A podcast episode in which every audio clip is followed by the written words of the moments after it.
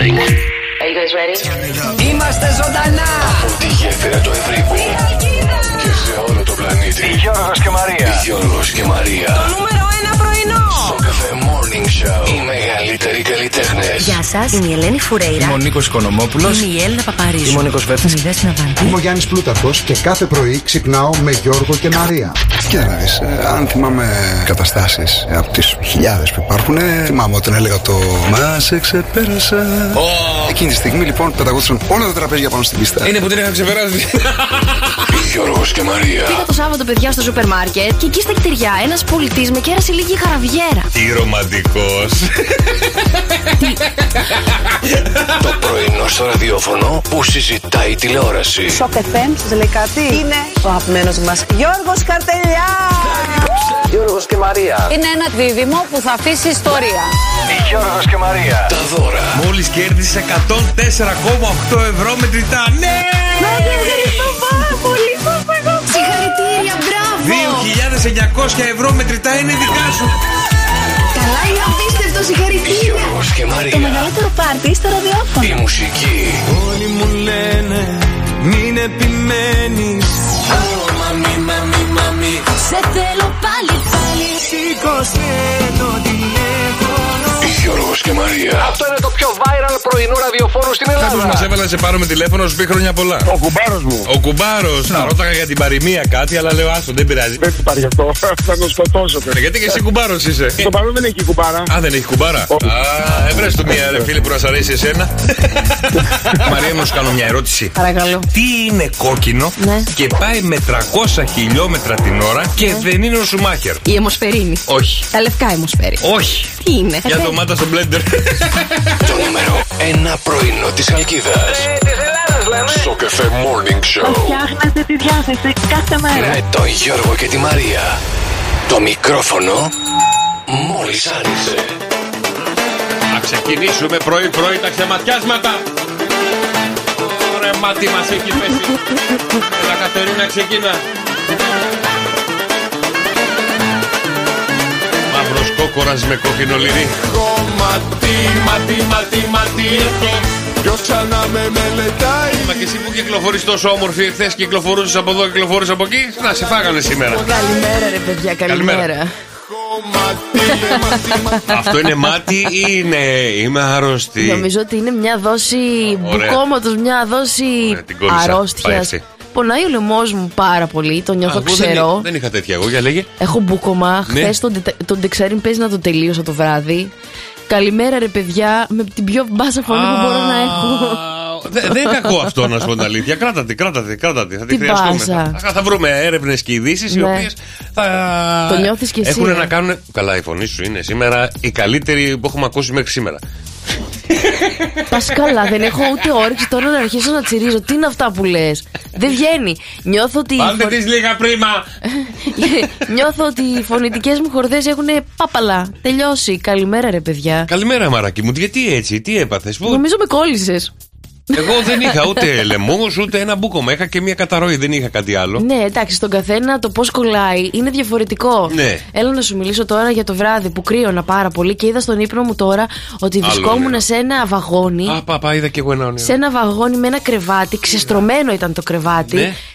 Παράθυρα δεν υπήρχαν στο βαγόνι και έμπαινε μέσα, ξυπνάω και λέω χιονίζει και έπεφτε παιδιά. Κρύωνες. Και έπεφτε χιόνι τόσο λευκό και έβλεπα εντωμεταξύ το χιόνι που κάνει έτσι, που έχει ωραίο σχήμα. Ναι. Και το βλέπω να έρχεται μπροστά μου και να αρχίζει σιγά σιγά να λιώνει και να λέω χιονίζει. Και πάω να το βγάλω story για να λέω να έχω να στο δείξω. Καθένας με τον πόνο του. Πάω να το βγάλω story, στραβοπατάω. Σηκώνομαι ξανά. Πάω να το βγάλω story video. Ξαναπέφτω. Εμπόδια, σου βάζει κάποιος εμπόδια. Πες το ψέματα. Και κρυώνεις. Και κρυώνεις πολύ το βράδυ. Αυτό έπαθα.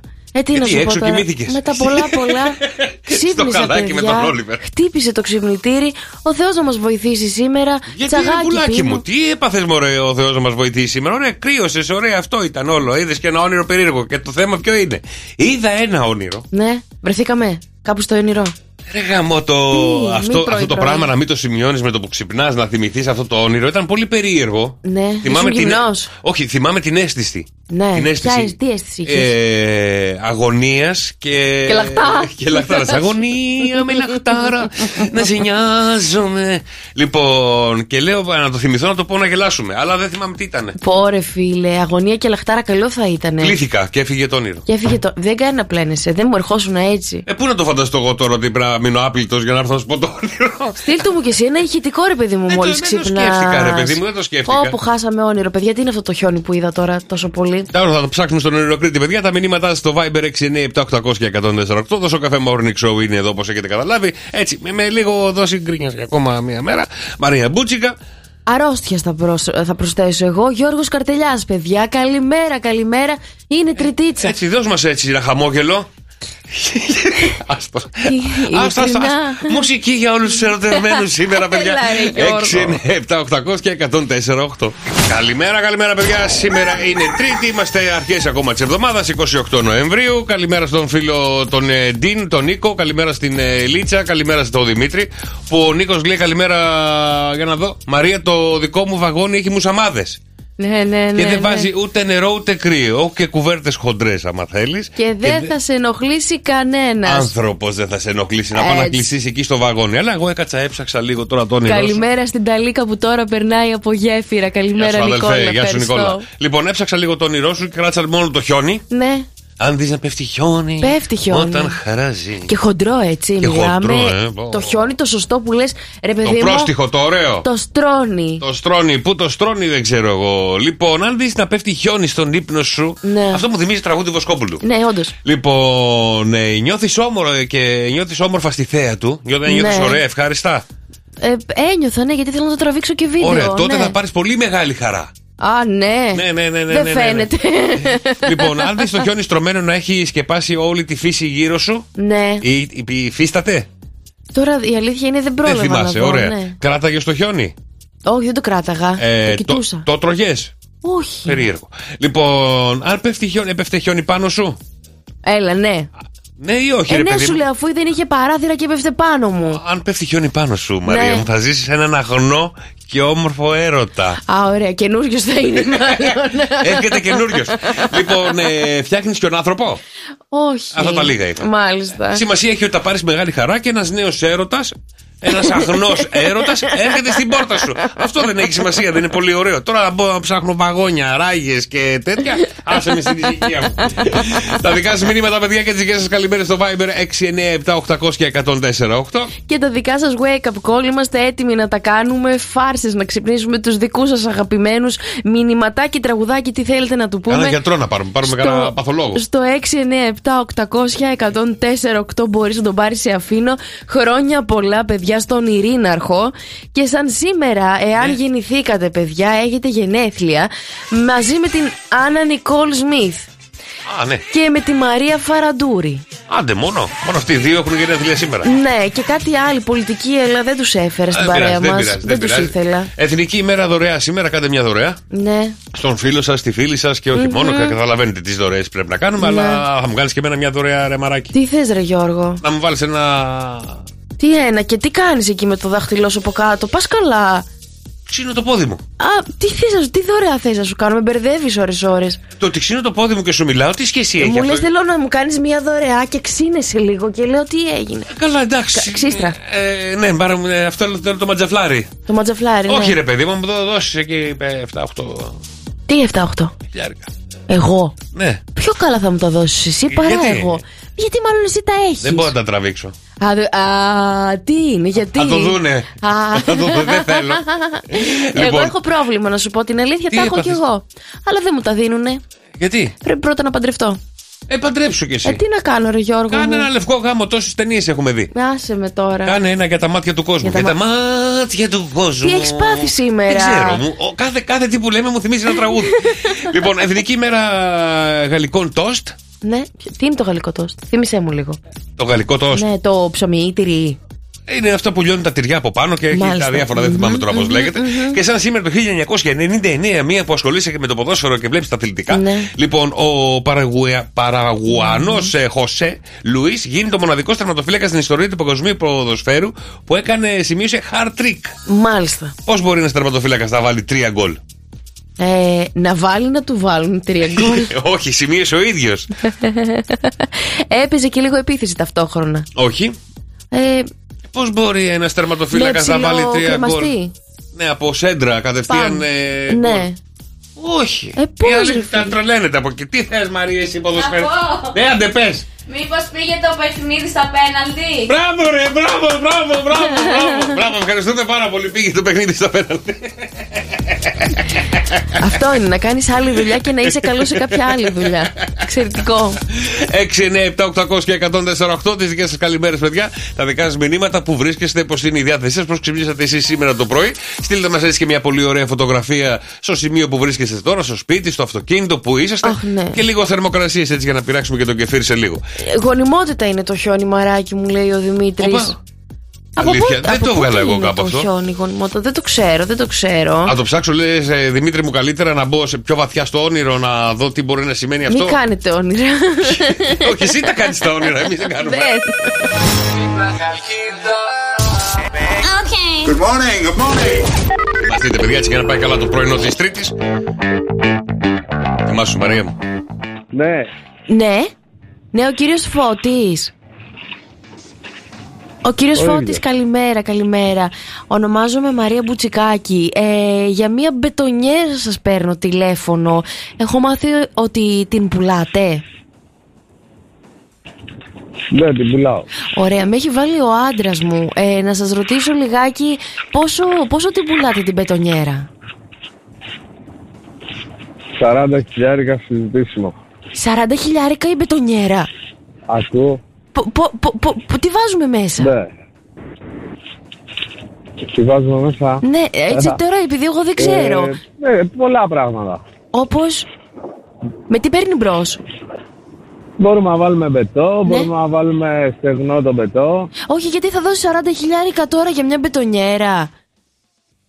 Είναι εποχές λίγο περίεργες. Ας πάρει... Όχι, υπάρχει κάτι μικρότερο που μπορεί να πάρει? Λεωφορείο. Ένα λεωφορείο.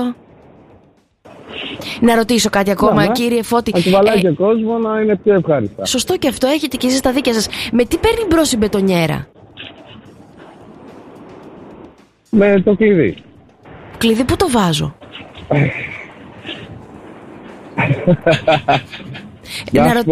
Θα ακούω και διπλοφωνίζει. Όχι, ο άντρας μου είναι που γελάει, που δεν έχω ιδέα, γιατί δεν μου εξηγεί. Μου λέει πάρε να ρωτήσεις τον κύριο Φώτη. Κύριε Φώτη, να σας ρωτήσω λίγο κάτι. Εκτός από μπετό, η μπετονιέρα κάνει και τίποτα άλλο? Δηλαδή, άμα βάλω εγώ μείγμα για κέικ, μπορεί να μου το ανακατέψει? Να έχει τουλάχιστον και μια άλλη χρήση. Κάνει πολύ. Δηλαδή, και κάνει καλύτερη δουλειά και από το μίξερ. Το φαντάστηκα, γι' αυτό σας ρωτάω. Μπουγάδα μπορώ να βάλω? Δεν θα την κάνει καλή δουλειά. Θα θέλεις μετά πολλή ώρα στο σιδέρωμα. Να κάνω κι άλλη μια ερώτηση, κύριε Φώτη, τώρα που σας βρήκα εδώ πέρα. Με πόσες τροφές γυρίζει? Με πόσες τροφές? Δεν τις έχω μετρήσει. Πρέπει να γάτσω πολλή ώρα, να γάτσω να τα μετρήσω. Ναι, γερνάει όμως πολύ, δηλαδή κάνει καλό ανακάτεμα. Κάνει καλό στύψιμο στο τέλος των ρούχων. Καλημέρα, Φώτη. Καλημέρα, Φώτη μου. Σε καλούμε από το Shock FM και το Shock FM Morning Show. Αδελφέ μου, κάποιος μας έβαλε σε πάρουμε τηλέφωνο μέσα από το Shock FM Morning Show και να σου στείλουμε την καλημέρα του και να σου κάνουμε έτσι μια μικρή φαρσούλα για την μπετονιέρα που τη δίνεις. Πόσο κόσμο χωράει η μπετονιέρα μέσα? Πόσα κυβικά είναι? Λοιπόν, ποιος έκανε την φάρσα όμως? Ο Αλέξης μας έβαλε να σε πάρουμε τηλέφωνο. Έχει να ακούσει. Ηχογράφησε τα και στείλτα μας και εμάς να τα ακούσουμε όταν το ταχώνεις. Φώτη μου, καλή σου μέρα, καλή δουλειά σου, αδελφέ μου, φιλιά πολλά. Να είσαι καλά, καλημέρα. Καλή σου μέρα, να είσαι καλά. Να είσαι καλά, αδελφέ, να είσαι καλά. Τι τραβάει κι αυτός ο άνθρωπος?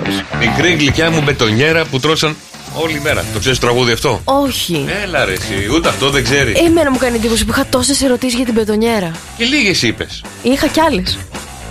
Μα περίμενε ο άνθρωπος.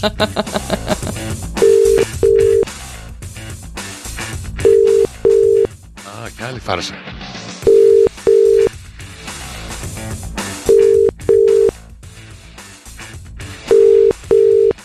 Έλα, Μπουτζικάκη. Κλείστε ένα ραντεβού για κολονοσκόπηση.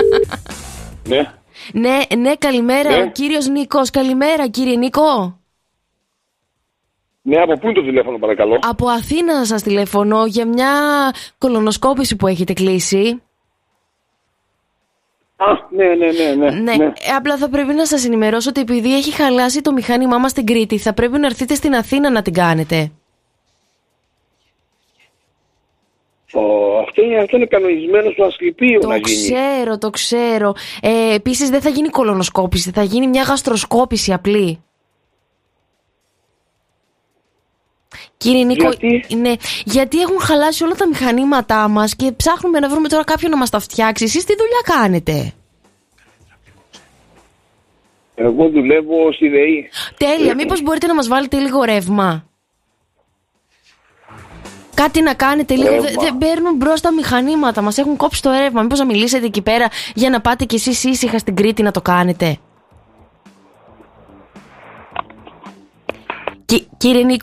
Κύριε Νίκο, μου το κλείσατε στα μούτρα, μα και εσύ τον πας τώρα ζυγούλια. Τι να κάνω κι εγώ. Πες του, εκεί έχουν κολλήσει τα μηχανήματα της κολονοσκόπησης. Κάπου τα βάλαμε και δεν βγαίνουν. Αχ, κύριε Νίκο μου. Τώρα, ο Νίκος τώρα ψάχνει τα δυο. Κάτσε να πάρω μία τον Νίκο. Να του εξηγήσει ποιοι είμαστε. Πες του, έχει κολλήσει το μηχάνημα της κολονοσκόπησης και δεν βγαίνει από εκεί που κάναμε κολονοσκόπηση. Ναι. Πάμε να βάλεις. Να σου βάλει ρεύμα. Αν μένω σου βάλει ρεύμα, πες να έρθει και σε εμάς. Κύριε Νίκο μου, μ' ακούτε? Κύριε Νίκο. Μπορεί να σταματήσει την πλάκα τελευταία ώρα? Ναι, θα σταματήσω την πλάκα. Σας τηλεφωνούμε από το Shock FM Morning Show. Μας έχει βάλει κάποιος να σας πάρουμε τηλέφωνο και να σας κάνουμε μία φάρσα, κύριε Νίκο. Νίκο μου, σε καλούμε από το Shock FM και το Shock FM Morning Show. Πάρε το φίλο σου, το Δημήτρη, τηλέφωνο. Αυτός μας έβαλε να σου κάνουμε πλάκα, να σου κάνουμε μία φάρσα έτσι μικρή. Για να σου φτιάξει λίγο τη διάθεση. Αλλά από ό,τι κατάλαβα, σου φτιάξαμε λίγο τα νεύρα εμείς.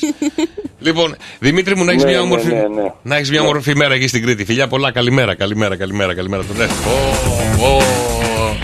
έπρεπε να τον αφήσω βασικά. Έπρεπε να τον αφήσω για να σε πλακώσει λίγο στα κριτικά εκεί τα ωραία τα μπινελίκια. Να δω τι έχεις να κάνεις μετά. 6, 9, 7, 800 και 104, 8. Παιδιά, τα μηνύματά σας στο Viber. Καλημέρα παιδιά, 28 Νοεμβρίου Μαρία Μπούτσικα, Γιώργος Καρτελιάς. Καλημέρα στον φίλο τον Νικόλα. Καλημέρα στον Γιώργο, στην φίλη την Κυριακή, στην Πίνε Λόπης, στον Δημήτρη μας στέλνει φωτογραφίες από Θήβα. Καλημέρα στον φίλο τον Νεκτάριο που λέει το κλειδί που το βάζω. Μπορώ να βάλω και μείγμα κέικ. Κλαίω. Καλημέρα Αγγελική μου. Τα δικά σας μηνύματα παιδιά στο Viber 6, 9, 7, 800 και 104, 8. Ό,τι θέλετε να μοιραστείτε μαζί μας, εδώ είμαστε και το περιμένουμε. Όπως και τα δικά σας wake up call. Και σου έχω ένα πολύ ωραίο γιατροσόφι. Για το λαιμό μου, Για το λαιμό και τη μύτη. Πες μου. Εγώ δεν το έχω κάνει. Ναι. Αλλά το διάβασα και λέω να σου το πω. Πες μου. Λοιπόν. Άμα το κάνουμε μαζί, μόνο τότε θα το κάνω. Γιατί? Γιατί μάλλον θα είναι περίεργο. Όχι, απλό είναι. Ένα απλό γιατροσοφάκι είναι. Δεν είναι. Πες μου, γιατί. Θα σου πω. Έλα. Θα σου πω. Έμαθα ότι αποσύρανε τα Κόμπτρεξ. Τα καλύτερα φάρμακα, παιδιά, για την γρήπη, να ξέρετε. Εγώ χθες που το έμαθα, έβαλα λίγο ένα δάκρυ, κύλησε.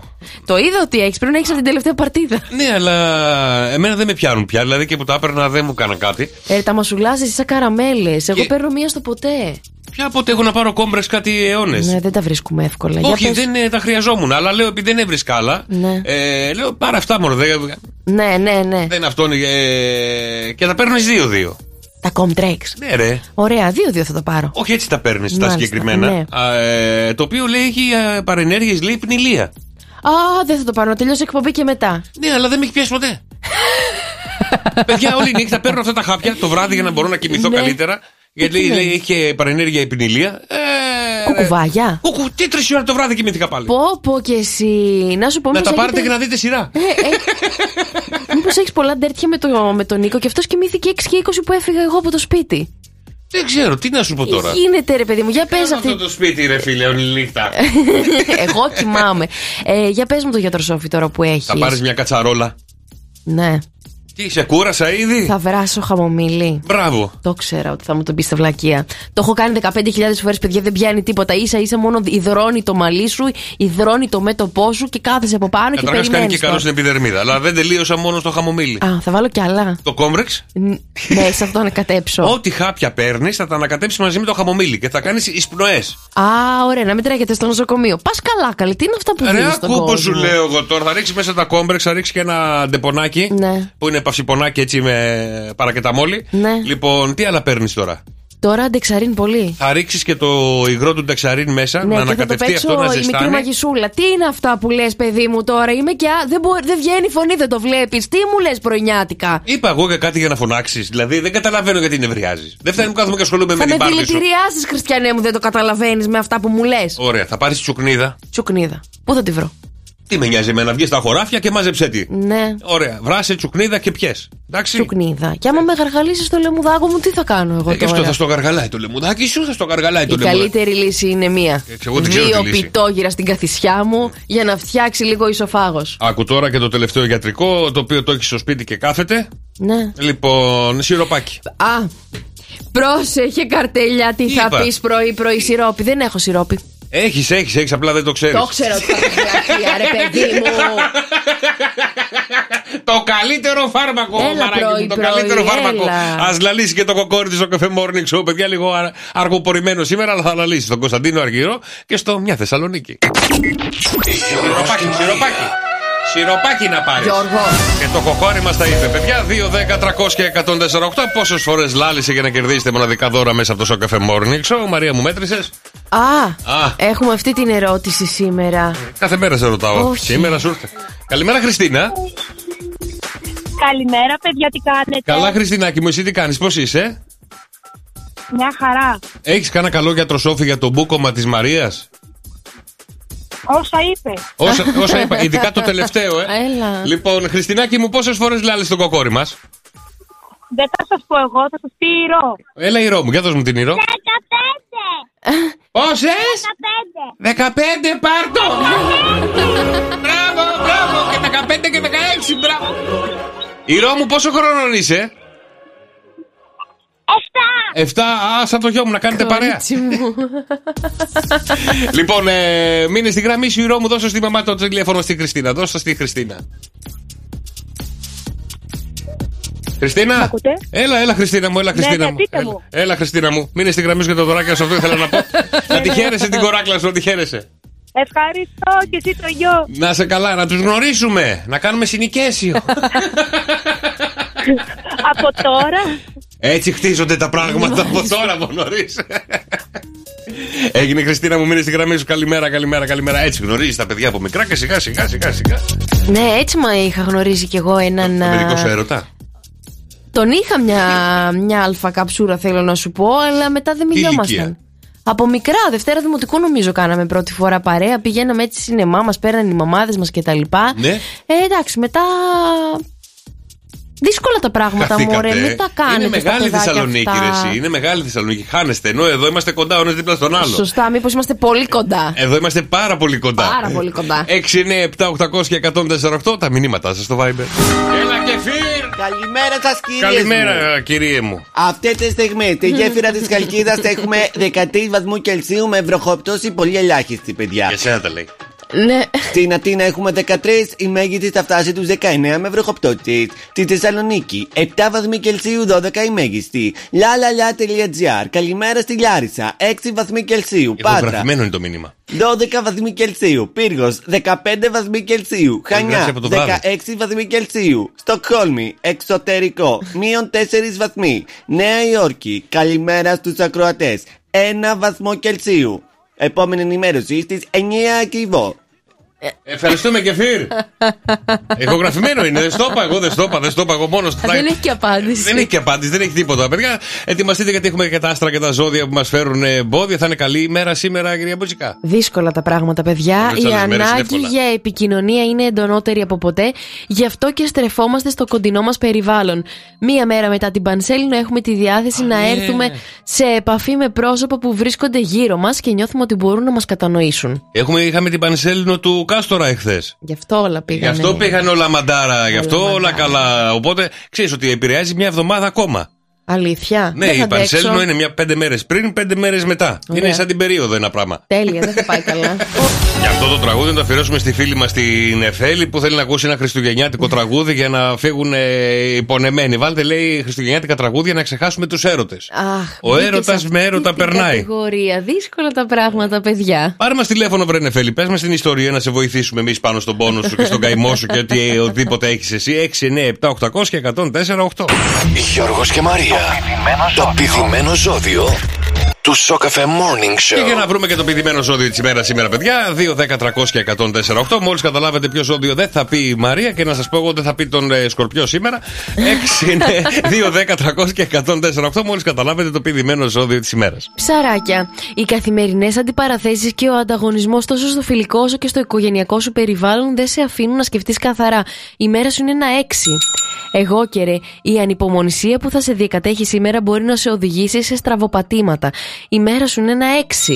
Υδροχόε, η ημέρα θα είναι απαιτητική για εσένα, καθώς κάποιες καθυστερήσεις θα πάνε πίσω τα σχέδιά σου. Η μέρα σου είναι ένα 6.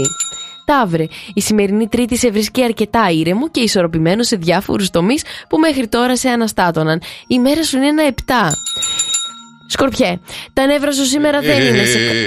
Καλογυμνασμένες, καλογραμμωμένες, Σκορπιέ. Ναι. Τα νεύρα σου σήμερα δεν είναι σε καλή κατάσταση και αυτό δεν αφορά μόνο εσένα, αλλά και τους ανθρώπους που βρίσκονται γύρω σου και στους οποίους ξεσπάς με κάθε αφορμή. Η μέρα σου είναι ένα 2. Έλεγε όλα αυτά για τους Σκορπιούς σήμερα. Ναι. Ότι εμείς θα κάνουμε όλα αυτά. Ναι. Έλα ρε. Μάλιστα. Κριέ, σήμερα σε διακρίνει. Το 2 που σου βάλα, Πολύ είναι. Κριέ. Σήμερα σε διακρίνει τέτοια δυναμικότητα και ζωντάνια που διαθέτεις όλα τα φόντα για να ξεπεράσεις προβληματικές καταστάσεις. Η μέρα σου είναι ένα 9. Παρθένε, η ένταση και η ενέργεια που θα έχεις σήμερα θα είναι πέρα από τα συνηθισμένα. Φέρεις στην επιφάνεια ζητήματα που θέλουν ξεκαθαρίσματα. Η μέρα σου είναι ένα 7. Λιονταράκια, η σημερινή Τρίτη είναι ιδιαίτερα φορτωμένη και οι υποχρεώσεις που έχετε θα αυξάνονται όσο περνάει η μέρα. Αν νόμιζα θα σας βρει και πληγωμένους. Η μέρα σου είναι ένα 5. Καρκίνε, οι σκέψεις που έχεις για το μέλλον είναι πολλές και με λίγη συντονισμένη προσπάθεια μπορείς να καταφέρεις να τις υλοποιήσεις. Η μέρα σου είναι ένα 7. Ζυγέ, σήμερα θα πρέπει να είσαι πολύ τυπικός και συνεπής στις υποχρεώσεις σου. Η μέρα σου είναι ένα 7. Και Δίδυμε, προχώρα σήμερα με πολύ θάρρος στις διάφορες υποχρεώσεις σου και καλό είναι ότι σύντομα θα έχεις την επιτυχία που θέλεις. Η μέρα σου είναι ένα 8. Για ελάτε παιδιά, 2-10-300-1048. Ποιο ζώδιο επίδησε η Μαρία, ποιο ζώδιο δεν είπε. Ναι. Ένα ήταν ή δύο. Ένα ήταν. Ένα ήταν. 2-10-300-1048. Ποιο είναι το ζώδιο το οποίο δεν είπε και είναι το τυχερό της ημέρας, γιατί θα είναι καλύτερη του μέρα. Λέω να μην το λέμε ποτέ αυτό το ζώδιο. Μαζί σου. Γιατί μαζί μου. Γενικά αυτό το ζώδιο είναι παιδιά αργοπορημένο. Α, κατάλαβα ποιο είναι. Να. Αυτό που δεν πάει ποτέ στην ώρα του αυτό, στη δουλειά, Α, καλημέρα. Καλημέρα. Καλημέρα, το όνομά σου. Νίκος. Έλα Νικόλα μου. Ποιο ζώδιο δεν είπε η Μαρία, βρε Νικόλα. Το τοξότη. Το τοξότη, Μπράβο Νίκο μου, μπράβο. Εσύ τι ζώδιο είσαι, Νίκο. Έλα να σου πω, τι ζώδιο είσαι. Το ξώτησε. Έλα να σου πω, εσύ πας, είσαι συνεπής στη δουλειά σου. Εννοείται. Α, εννοείται. Δηλαδή ό,τι ώρα σου πούνε εσύ είσαι εκεί, έτσι. Και νωρίτερα λέει. Μάλιστα. Εμείς πήραμε το ερωτηματικό. Νικόλα μου, μείνε στη γραμμή σου για τα δωράκια σου, αλλά να ακούσεις και τι θα πει για τον τοξότη σήμερα. Θες αισθηματικά, επαγγελματικά, τι θα θέλες. Δεν έχω πρόβλημα, δεν έχω κάποια προτίμηση. Δεν έχεις μια προτίμηση, τα πιστεύεις στα ζώδια. Εννοείται. Α, εννοείται. Για να δούμε τι λέγεται το τοξότη μου. Η ημέρα θα είναι δύσκολη για εσένα, γιατί κάποια απρόσμενα γεγονότα θα σε πιέσουν και θα απαιτήσουν να ασχοληθείς μαζί τους. Η ημέρα σου είναι ένα 6. Πάμε για τα δικά σας wake up, να ξυπνήσουμε τα αγαπημένα σας πρόσωπα. 6, 9, 7, 800 και 104, 8. Καλημέρα στην Εφέλη, καλημέρα στο Γιάννη, καλημέρα στη Χρυσούλα.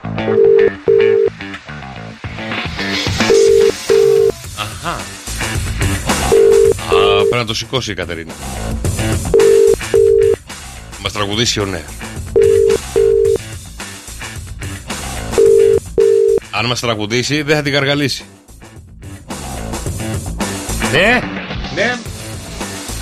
Και ξαναπάρε.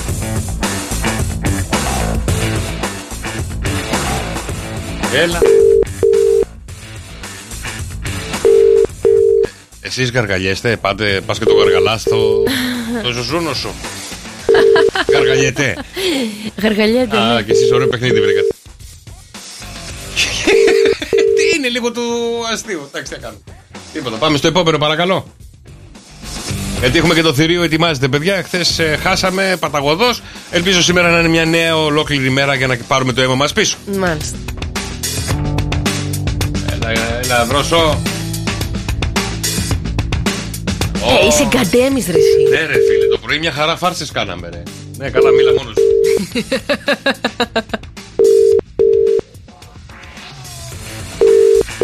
Εάν και το τρίτο δεν το σηκώσει, ξαναγύρνα στο σπίτι σου. Δεν θέλει και πολύ. Πάει και αυτό. Άντε, αν το επόμενο δεν το σηκώσει κανένα, θα σου δώσω ρεπό σήμερα. Τι. Να φύγω για Χριστούγεννα. Ρεπό σήμερα η Βαρβία Χριστούγεννα, ρε. Εντάξει, καλό κι αυτό. Σου έχει μείνει υπόλοιπο άδειας. Βέβαια, αφού δεν παίρνω άδεια ποτέ. Εγώ όχι, σημειώνουμε τις ώρες και μόλις κλείσει 8 ώρο κάθε ώρα που αργείς το πρωί. Είναι μείον μία μέρα. Είναι μείον μία μέρα. Εντάξει, σε βλέπω σπιτάκι σου. Πω πω. Ρε φίλε. Την κατεμόσαυρα είσαι. Πω πω, για ποδαρικό να έρθεις. Παρακαλώ, αφήστε μήνυμα. 3 στα 3. 6, 9, 7, 800 και 104,8, παιδιά, τα μηνύματα στο Viber. Σε λίγο έρχεται το θηρίο με την ερώτηση της ημέρας. Μαρία, I love you, Μαρία. I love you, Μαρία. Mi amor, Μαρία. Φτάνει. Ορίστε. Έλα. Καλημέρα, θηρίο. Έλα, καλημέρα. Έλα, είμαι και άρρωστη σήμερα. Με κάνεις έτσι. Όπο νεύρα. Λοιπόν, καλημέρα, καλώς ήρθα, καλώς σας βρήκα. Ήρθα να πάρω ακόμα μία νίκη. Και ξέρω την ερώτηση, να την πω. Θα κερδίσω άμα βρω την ερώτηση. Ναι. Ναι. Ποιο είναι το πρώτο πράγμα που κάνουμε όταν είμαστε άρρωστοι? Όχι. Λοιπόν, είστε έτοιμοι στο 6, 9, 7, 800 και 104,8. Προσπαθείτε να με κερδίσετε. Το 55% έχουμε στο μπάνιο μας πάντα αυτό το πράγμα. Ποιο είναι αυτό το πράγμα που μόνο το 55%, παιδιά, το έχει στο μπάνιο του? Τι έχουμε στο μπάνιο μας μόνο το 55%? Ναι. Εσύ το έχεις, εγώ το έχω. Ο Δρόζος είναι στα όρια να το έχει. Στα όρια να το έχει, εγώ το έχω. Πήγα σε μαντιλάκι αντεμακιγιάζ. Μαντιλάκι αντεμακιγιάζ, πολύ ωραία αρχή, έχουμε κάνει όχι. Από ό,τι κατάλαβα δεν είναι αυτό. Μήπως είναι αφρός ξυρίσματος? Το 55% από άντρες και γυναίκες. Γιατί δεν χρησιμοποιείτε εσείς αφρός ξυρίσματος? Εμείς. Ναι. Γιατί, έχουμε που βγάζουμε μουσια εμείς. Γιατί ο αφρός υπάρχει για τα πόδια. Όχι καλέ μου, εμείς κάνουμε σαπουνάδα με το αφροντούδι μας. Εντάξει, παιδί μου, παλιά εγώ θυμάμαι ότι χρησιμοποιούσαν και οι γυναίκες τον αφρό του άντρα. Αλήθεια λες? Ναι. Και ειδικά όταν βγήκε ο τζέλ και όλες άπλωνε εκεί μια χαρά. Ναι. Όχι, ποτέ δεν το έχω κάνει. Θα το συζητήσουμε κάποια στιγμή για όλα αυτά τα καλά τα πράγματα. Λοιπόν, το 55%, παιδιά, 6, 9, 7, 800 και 104,8. Το 55% το έχει αυτό στο μπάνιο. Το εγώ το έχω, πού το ξέρεις? Εσύ το έχεις, Μαρία μου, ο Δρόσος δεν το έχει. Πού το ξέρεις? Έχω έρθει στο μπάνιο σου, Γιώργο, έχω δει. Και στα δύο. Ναι. Στο Δρόσο υποθέτω είναι στα όρια, γι' αυτό το λέω. Είναι στα όρια, δεν είμαι πολύ σίγουρη. Δεν ξέρω. Μπατονέτες. Ποιος δεν έχει μπατονέτες στο μπάνιο? Εμένα μου τελειώσαν, ρε γάμο το. Αλλά αυτό το πραγματάκι που μας λες, μπορεί να το έχει ο Δρόσος π.χ. σε άλλο σημείο του σπιτιού? Ναι, και να καταλήγει στο μπάνιο. Ναι, βεβαίως. Ναι. Γιατί όχι, αλλά συνήθως το βρίσκουμε στο μπάνιο, παιδιά. 55% έχουμε αυτό το πράγμα πάντα στο μπάνιο μας μέσα. Ποιο είναι αυτό το πράγμα? 6, 9, 7, 800 και 104,8, παιδιά, τα μηνύματα στο Viber. Τι είναι αυτό που έχουμε στο μπάνιο μας και το έχουν σχεδόν οι μισοί και κάτι και δεν το έχουν όλοι? Τι να είναι άραγε αυτό? Πάει το μυαλό μου, πάει. 6, 9, 7, 800 και 104,8. Το θηρίο είναι εδώ, παιδιά, και μας έχει φέρει μια ερώτηση που έχει να κάνει με το μπάνιο του σπιτιού μας. 55% έχουμε στο μπάνιο μας πάντα αυτό το πράγμα και θα σε βοηθήσω να σου πω ότι είναι σχετικά μικρό. Είναι σχετικά μικρό. Μπορεί να το έχουμε και στο μπάνιο της εργασίας? Όχι. Όχι. Γιατί σκέφτηκα την κουρτίνα του μπάνιου, κατάλαβες? Όχι, μην πηγαίνεις. Όχι, δεν είναι εκεί. Για να δούμε, παιδιά, τι είναι αυτό το 55% που το έχουμε στο μπάνιο μας και είναι μικρούλι. Καλημέρα, Αντρέα. Καλημέρα από Αθήνα. Καλημέρα, Αντρέα μου, τι κάνεις, πώς είσαι? Εδώ στο ταξί, τώρα ξεκίνησα για δουλειά. Βροχή. Ήθελα και να. Έτοιμος για βροχή είναι. Έτοιμος. Και θα ήθελα να μου πάρετε, παιδιά, το γύφτησα μέρα. Αν μπορείτε. Το γύφτησα μέρα, εννοείται, αδελφέ μου, εννοείται. Σε λίγο θα παίξει. Για πες μας όμως, τι έχεις στο μπάνιο σου? Αυτό το μπάνιο. Ναι. Μορομάντιλα. Μου αρέσει. Πηγαίνεις προς τη σωστή, έτσι. Μικρό. Αλλά δεν είναι αυτό, όπως κατάλαβες. Έγινε, Αντρίκο μου, καλημέρα, καλή δουλίτσα. καλή βάρδια, αδελφέ. Δημήτρη, καλημέρα. Καλημέρα, ρε παιδιά. Καλημέρα, ρε Δημήτρη. Τι έχεις στο μπάνιο σου που έχει το 55%? Κοίτα, με σκάλεσες λίγο που είπες ότι δεν μπορούμε να το έχουμε στο πένιο της εργασίας. Γι' αυτό ρώτησα κι εγώ για να αποκλείω απαντήσεις. Αλλά τι είναι αναέρα γι' αυτό. Πιγκάλ σκέφτηκα, αλλά δεν θα είναι αυτό. Εγώ θα πω ότι είναι το αρωματικό χώρο. Κοίτα να δεις, πολύ ωραίο. 55% δεν το έχουμε, ενώ θα έπρεπε πολλοί κόσμος να το έχει στο μπάνιο του.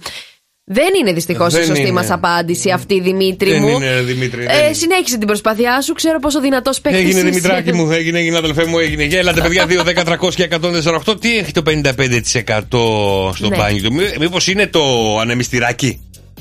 Το ανεμιστηράκι, όχι. Όχι, όχι. Αυτό έχουν όλα τα μπάνια, Λοιπόν, κοίταξε να δεις τώρα. Είναι μικρούλι. Είναι μικρούλι. Είναι μικρούλι, Χρήστο, καλημέρα.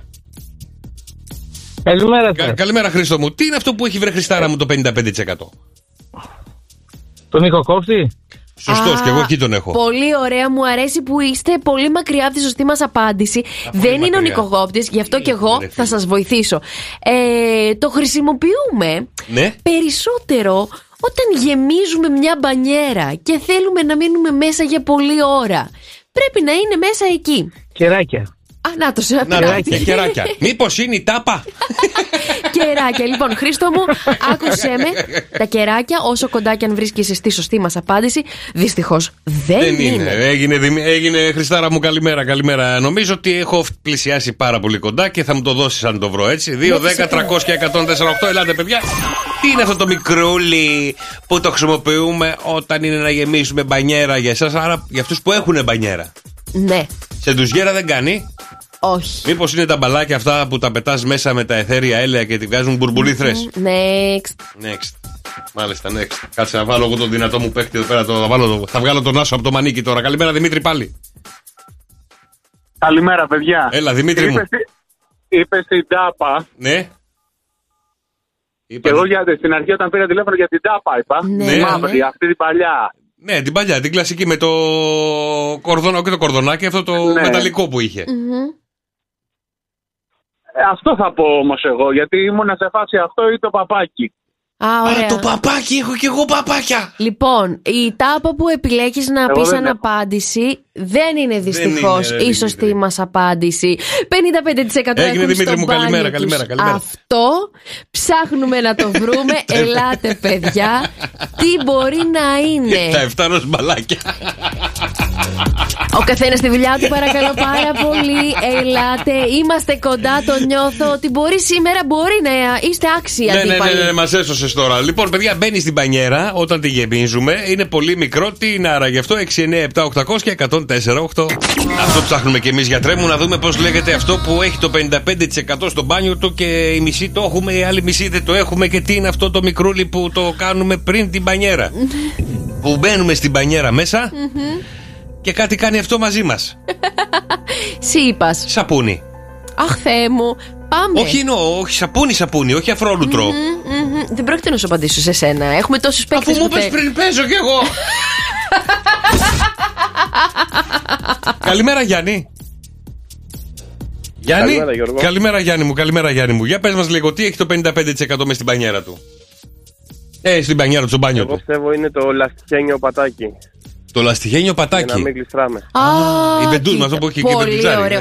Θα σου πω κάτι. Επειδή γεμίζω πολύ συχνά τα παιδιά την πανιέρα, το λαστιχένιο πατάκι δεν βοηθάει καθόλου όταν θες να κάνεις μπλουμ μέσα. Το βγάζεις όταν κάνεις μπλουμ. Ναι, αλλά το χρησιμοποιούμε όταν είναι γεμάτη. Οπότε, Γιάννη μου, καλημέρα. Να σε καλά. Να σε καλά, ρε Γιάννη. Είσαι λάθος. Γεια σου, ρε Γιάννη, καλημέρα, αδελφέ μου. Γιώργο, καλημέρα. Καλημέρα. Καλημέρα, Γιώργο μου. Τι είναι αυτό που έχει το 55% μες στο μπάνιο του? Μήπως είναι το παπάκι? Το παπάκι, Ναι. Άντε ρε Γιώργο, το παπάκι. Το παπάκι είναι, ρε παιδιά, η σωστή απάντηση. Ναι. Πες τώρα, πουλάκι μου, το είπατε πριν. Δεν το είπατε ποτέ. Επιτέλους το βρήκαμε. Ρε Γιωργάρα μου, εδώ το ξεπατώσαμε το θηρίο επιτέλους και μας το παίζει και η ιστορία, γιατί το παπάκι το είπαμε νωρίτερα. Γιωργάρα μου, μείνε στη γραμμή σου για τα δωράκια. Σε ευχαριστούμε πολύ, αδελφέ μου, σε ευχαριστούμε πάρα πολύ. Το είπαμε πριν από λίγο με το φίλο τον Δημήτρη. Σαν επιλογή μόνο υπόθηκε. Δεν θα σας το δώσω κιόλας άμα δεν το δώσετε σαν απάντηση. Άμα γκρίνια σήμερα δεν έχεις έρθει καλά και σου την πληρώνουμε εμείς που είχαμε βρει το παπί. Γιατί είπα εγώ έχω παπάκια και λέει ο Δημήτρης εγώ δεν έχω παπάκια. Έχω κι εγώ παπάκι, ρε παιδί μου. Σκοτάδια έχουμε κι εμείς, παιδιά. παιδιά, σκοτάδια έχουμε κι εμείς. Καλημέρα στη φίλη τη Βιργινία που μου έστειλε αμέσως για ποιο λόγο πρέπει να πετάξουμε όλοι τα παπάκια από το μπάνιο μας. Τα παπάκια. Ναι, Ρώσο, έχεις παπί? Δεν έχω. Δεν έχεις. Κατερίνα, έχεις παπί? Έχει. Πάλι είστε τυχεροί! Γιατί εμείς έχουμε παπί! Ναι, μα είναι τόσο ωραίο να το βάζεις μέσα στην πανιέρα σου. Και να παίζεις. Ναι. Είναι αγχολητικό κι αυτό. Λοιπόν, είναι δύσκολα τα πράγματα. Νομίζω μετά από αυτό, παιδιά, νομίζω ότι κανένα παιδάκι και κανένα αγοράκι, κοριτσάκι, οποιασδήποτε ηλικίας δεν θα ξαναπαίξει με το παπί του. Πες μου, τι έχει μέσα. Ακούγεται περίεργο, Τι μπορεί να έχει μέσα ένα παπί? Πλαστικό, ξέρω εγώ, αφρό, τίποτα, κενό. Κενό. 75 εκατομμύρια κύτταρα, μύκητες και μικροοργανισμούς που εκθέτουν τον οργανισμό μας σε κίνδυνο και να βγάλουμε μολύνσεις. Έχει ένα παπί μέσα. Τώρα. Σε διάστημα 11 εβδομάδων οι επιστήμονες τι κάνανε? Πήραν παπάκια και τα βουτήξαν στην πανιέρα. Και με καθαρό νερό και με αφρόλουτρα και με όλα κτλ. Το παιδί, καθώς παίζει με το παπί, μπαίνει νερό μέσα εκεί. Βγαίνει νερό. Μπαίνει νερό, βγαίνει νερό. Είτε καθαρό, είτε βρώμικο, είτε με σαπουνάδα, είτε χωρίς. Εκεί μαζεύονται, λέει, παιδιά, 75 εκατομμύρια κύτταρα ανά τετραγωνικό εκατοστό στο εσωτερικό του παπιού. Έλα ρε, καταστροφολόγια, ένα παπί έχουμε να ηρεμούμε κι εμείς μέσα. 75 εκατομμύρια κύτταρα θα έχεις πάνω σου και πάνω. Το οποίο το παπί τα κρύβει όλα μέσα του.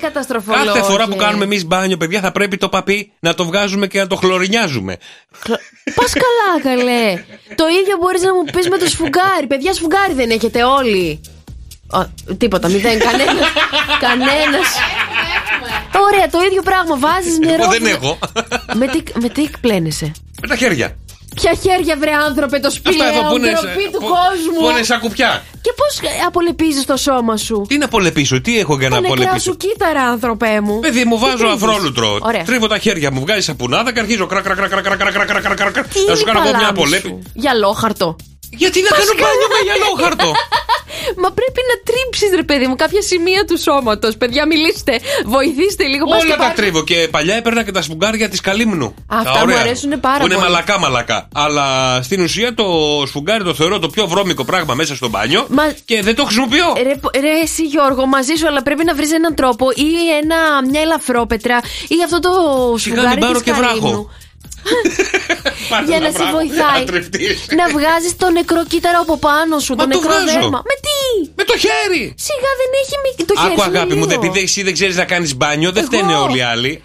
Άκου λίγο. Βάζεις ζεστό νερό, ανοίγουν οι πόροι. Ρίχνεις απευθείας όπως έχουν ανοίξει οι πόροι. Με το χέρι, δεν χρειάζεται σφουγγάρι να τρίβεις σαν τον τρελό. Δεν είμαι κατσαρόλα να φύγει το λίπος. Εντάξει. Δεν έχει κολλήσει κάτι πάνω μου. Με το που είναι ανοιχτή η πόρη, παίρνεις σφουγγάρι, σαπουνάδα, το χέρι μάλλον, και αρχίζεις και τρίβεσαι παντού. Φεύγουν, καθαρίζουν οι πόροι και μετά με το που τελειώσει αυτό, κρύο. Εσύ βάζεις κρύο μετά, κατευθείαν.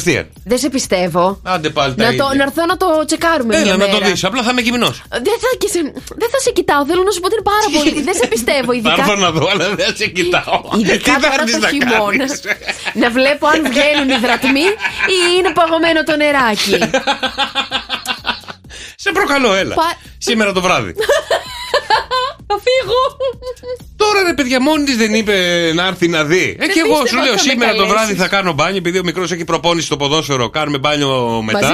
Όχι μαζί. Σταματήσαμε πια να κάνουμε μαζί μπάνιο. Λοιπόν, τον εβάζω για μπάνιο και μετά μπαίνω και εγώ για ένα ντουζάκι. Μάλιστα. Λοιπόν, οπότε σήμερα γύρω στις 7.30 ώρα, 7 και 4, έλα. Γιώργο, κοίταξε να δεις τώρα. Εγώ δεν έχω πρόβλημα. Λοιπόν, να δεις πώς το πλένω. Ποιο? Το σώμα σου. Είναι το κορμί μου. Το χέρι δεν βγάζει. Με έχει αποσυντονίσει το παιδί αυτό. Είναι χαζό. Το χέρι δεν βγάζει το ίδιο νεκρό κύτταρο. Και καλό είναι το σφουγγάρι μετά από κάθε πλήση να το καθαρίζουμε πάρα πολύ καλά. Αλλά και αναμήνα να το αλλάζουμε. Εννοείται το σφουγγάρι. Να πληρώνω εγώ κάθε μήνα σφουγγάρι. Άσε μας, κυρία μου. Δεν θέλω, πουλάκι μου. Μια χαρά καθαρός. Μυρίζω καθαριότητα. Νεκρό κύτταρο. Γιατί ρε, σου είπα τώρα πως κάνουν μπάνιο. Έλα να σε μάθω πως κάνουν μπάνιο. Έλα. Τρίψω λίγο το χέρι μου. Θα σου τρίψω την πλατούλα. Τρίψω το χέρι μου. Να σου πω. Σταμάτα, πονάω. Λοιπόν, ορίστε. Δεν είναι το χέρι σου σαν γυαλόχαρτο. Δεν μπορείς να βγάλεις. Γιατί να κάνω μπάνιο με γυαλόχαρτο? Παιδί μου, έχεις. Δεν πάει καλά. Δρόσο, εσύ με τι κάνεις μπάνιο? Με τροχό. Δεν έχεις σφουγγάρι, μην με κοροϊδεύετε. Εντάξει, έχω σφουγγάρι. Ναι, θα μπορούσες να κάνεις μπάνιο μόνο με τα χέρια σου? Έχω κάνει και μόνο με τα χέρια, όταν έχει χρειαστεί μια φορά. Παιδιά, άκου λίγο. Άλλο γυαλόχαρτο, άλλο το σκληρό του σφουγγαριού, άλλο το παίρνουμε ένα μαλακό σφουγγάρι και το τρίβουμε από πάνω. Το χέρι που είναι. Σιγά τη διαφορά. Μαλακούλης είμαι κι εγώ, μαλακούλη που είναι. Το άλλο με το ασημένιο που έχουν για τα πιάτα. Μπράβο, το πράσινο που το γυρνά ανάποδα και βγει και τρίβεις. Συγγνώμη, να σα ρωτήσω κάτι. Κάποια σημεία του σώματός σας δεν βγάζουν κάποια νεκρά κύτταρα παραπάνω, όπως είναι πίσω από τη γάμπα? Όχι. Γιατί φοράμε αθλητικά και δεν βγάζουμε. Εσείς φοράτε τα κούνια, τα παθαίνετε αυτά. Εμείς με το αθλητικό. Θες να δεις την πατούσα μου? Όχι την πατούσα. Τη γάμπα σου. Α, αγόρι μου, δεν θέλω να δω την πατούσα σου. Όχι πια πατούσες. Κοίτα πόσο καθαρή είναι. Δεν έχω τίποτα από κάτω. Δεν θέλω να δω την πατούσα σου. Ούτε ένα νεκρό κύτταρο δεν έχω. Είμαι άρρωστη. Κοίτα εδώ, μωρή! Κοίτα εδώ! Φεύγω, θα με ψάχνεις! Όχι, για να μην λες, διάβασα τα μηνύματα που έχουν έρθει στο Viber. Όχι, για να μην λες. Το μοναδικό πράγμα που πρέπει να κάνεις στο μπάνιο με το χεράκι, συγγνώμη, είναι και πράσινο σαπούνι. Χεράκι και πράσινο σαπούνι, το καλύτερο πράγμα. Έχω μείνει άναυδη κυριολεκτικά με το πόσοι είστε εσείς που κάνετε με το χέρι μπανάκι και ντουζάκι για το σώμα σας. Πραγματικά. Καλημέρα στο φίλο του Τρίφανα που λέει: εγώ κάνω μπάνιο με το σύρμα για τα πιάτα. Εντάξει, παιδιά, μην κάνετε τέτοια. Εμείς με αυτά που λες εσύ καταλήγουμε καλύτερα να κάνεις μπάνιο με το σύρμα, τη συρματόβουρτσα που είναι, πες το, για το μπάρμπεκιου. Που καθαρίζεις τη σκάρα. Δρόσο, ψάξε σε παρακαλώ πάρα πολύ τι λένε οι επιστήμονες για αυτό το πράγμα. Εάν πρέπει να κάνεις με το χέρι σου και να γυρίσουμε στους προγόνους μας, ή είναι σωστό να πάρουμε ένα σφουγγάρι τύπου το σφουγγάρι της ακίνθου. Εσύ, άκου λίγο. Ένα σφουγγάρι. Άκου λίγο τώρα για να λήξει και το θέμα αυτό, γιατί πρέπει να έρθει και ο κεφίρ. Το σφουγγάρι, ξέρεις πόσες βρωμιές έχει πάνω? Όχι αρκετές. Θα μου πεις τώρα, δικό μου είναι, στο σώμα μου το βάζω, δεν πειράζει, it's okay κτλ. Ναι. Αλλά έλα που το χρησιμοποιεί όλη η οικογένεια ένα ή δύο σφουγγάρια. Ορίστε, τι κάνεις? Τι κάνω? Ο καθένας έχει το δικό του σφουγγάρι. Τι είναι αυτά που λες? Μα το πάρτε, έτσι, γιατί το πήρες. Φυσικά. Ο καθένας έχει το δικό του. Τι λέτε, ρε παιδιά, γιατί γράφει πάνω? Μα τα παίρνεις διαφορετικά χρώματα, υποτίθεται, για να μπορέσεις να το καταλαβαίνεις. Οδοντόβουρτσα μπορεί δηλαδή να το χρησιμοποιήσουν όλοι στο σπίτι, την οδοντόβουρτσά σου? Ναι, γιατί όχι? Πας καλά, Χριστιανέ μου. Γιατί τι κακό έχει? Ρέση, Νίκο θα λέγαμε. Με έχει τσατίσει τόσο πολύ. Ρέση Γιώργο, τι είναι αυτά που λες? Εντάξει, οδοντόβουρτσα όχι, εντάξει, να τα πάω και εγώ σοβαρά. Οδοντόβουρτσα όχι, αλλά σφουγγάρι γιατί όχι? Μα κάνει, βγάζει από το σώμα της, οποιοδήποτε, νεκρά κύτταρα. Πάει να καθαρίσει τη μόλυνση, τη βρωμιά που έχει πάνω. Και μετά το ξεπλένει το σφουγγάρι, άρα παραμένει καθαρός στη θέση του. Σωστά. Αχ, έχω ήδη πονοκέφαλο και μου προκαλείται παραπάνω. Ωραία, ψάξτε την έρευνα να δρώσω, γιατί θα έρθει ο κεφίρ τώρα, γιατί έχουμε τον καιρό μας. Φώναξε τώρα, ναι. Έλα, κεφίρ. Ωραία, παιδιά, Παναγία μου. Κεφίρ. Έλα, Γιώργο. Εσύ έχεις φουγγάρι στο μπάνιο? Δεν έχω μπάνιο. Πάμε από τα βασικά. Λοιπόν, παιδιά, τι κάνετε? Γιατί ήρθα εγώ να σας πω τον καιρό, παιδιά. Γιατί ήμασταν ηλικίο καιρό αυτή την περίοδο. Να σας πω ότι αυτή τη στιγμή τη γέφυρα της Χαλκίδα έχουμε 14 βαθμούς Κελσίου με βροχοπτώσεις. Λίγο ρίχνεις από εδώ από εκεί. Έτσι, ψυχαλίτσες, γιατί σήμερα προβλέπεται βροχή. Τσορ. Μπράβο. Όχι, πουρ. Μετά από καιρό. Αυτό είναι για τις κότες. Μετά από καιρό θα δούμε ήλιο το Σαββατοκύριακο και σχετικά υψηλές θερμοκρασίες, γιατί θα φτάσουμε και 24 το Τικαλίδα. Εσύ, επειδή έβλεπα χθες τον καιρό, τώρα δεν θυμάμαι σε ποιο κανάλι, έλεγε το Σάββατο θα έχουμε ένα καλό καιρό, αλλά την Κυριακή ένα χάλια καιρό. Ποια περιοχή? Γενικά τώρα. Γενικά δεν είναι το ίδιο, παιδιά, γιατί εντάξει, είναι τα μοτίβα να σας πω. Έρχεται από την Ιταλία το όλο το πράγμα. Από εκεί κατεβαίνει όλο αυτό. Βρίσκει μπροστά τα βουνά που τα έχουμε μεγάλα στην Ελλάδα και μπλοκάρεται. Ναι. Δεν περνάει. Οπότε μπορεί να περάσει λίγο, μπορεί να περάσει λίγο πιο πολύ. Δεν το ξέρουμε αυτό. Ναι. Αλλά στη Δυτική Ελλάδα και στα Βόρεια Ελλάδα, βορειοδυτικά, θα έχει πάρα πολύ κακό καιρό σχετικά αυτή την εβδομάδα. Μάλιστα. Στην Αθήνα 14 με 19, τη Θεσσαλονίκη 8 με 12. Λαλαλα.gr, παιδιά, για να ακούτε άπειρα ανέκδοτα, άπειρα θέματα, άπειρες αντιδράσεις της Μαρίας. Χαμός, παιδιά. Λαλαλα.gr. Στη Λάρισα, καλημέρα. 6 βαθμοί Κελσίου, Καλιαμάτε 12, Ηράκλειο 14, Ρόντο 8 και στο εξωτερικό τα παιδιά μας, στη Στοκχόλμη -4 και στην άλλη πλευρά του Αντιλητικό.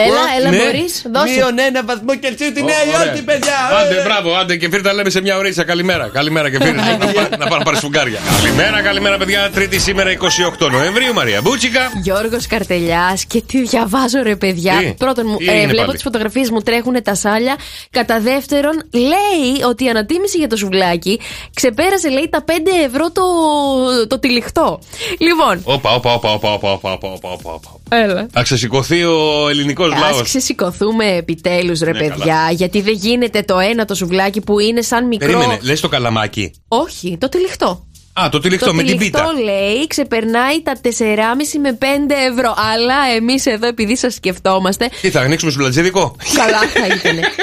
Έχω βρει σε όλη την Αθήνα που υπάρχουν τα πιο φθηνά σουβλάκια. Αθήνα, πουλάκι μου, στη Χαλκίδα μένω. Ναι, θα σου πω. Στην Χαλκίδα τα ακριβοπληρώνουμε όλα, δεν υπάρχει τίποτα. Καταρχάς, εγώ έτσι κι αλλιώς δεν μπορώ να κάνω κάτι με τα σουβλάκια. Γιατί? Όπως τα παραγγέλνω. Ναι, εσύ τα παραγγέλνεις και λίγο περίεργα. Σάντουιτς παίρνεις. Δεν παίρνω σάντουιτς. Το ψωμάκι δεν παίρνεις. Όχι, παίρνω πίτα με διπλό καλαμάκι χοιρινό. Ναι.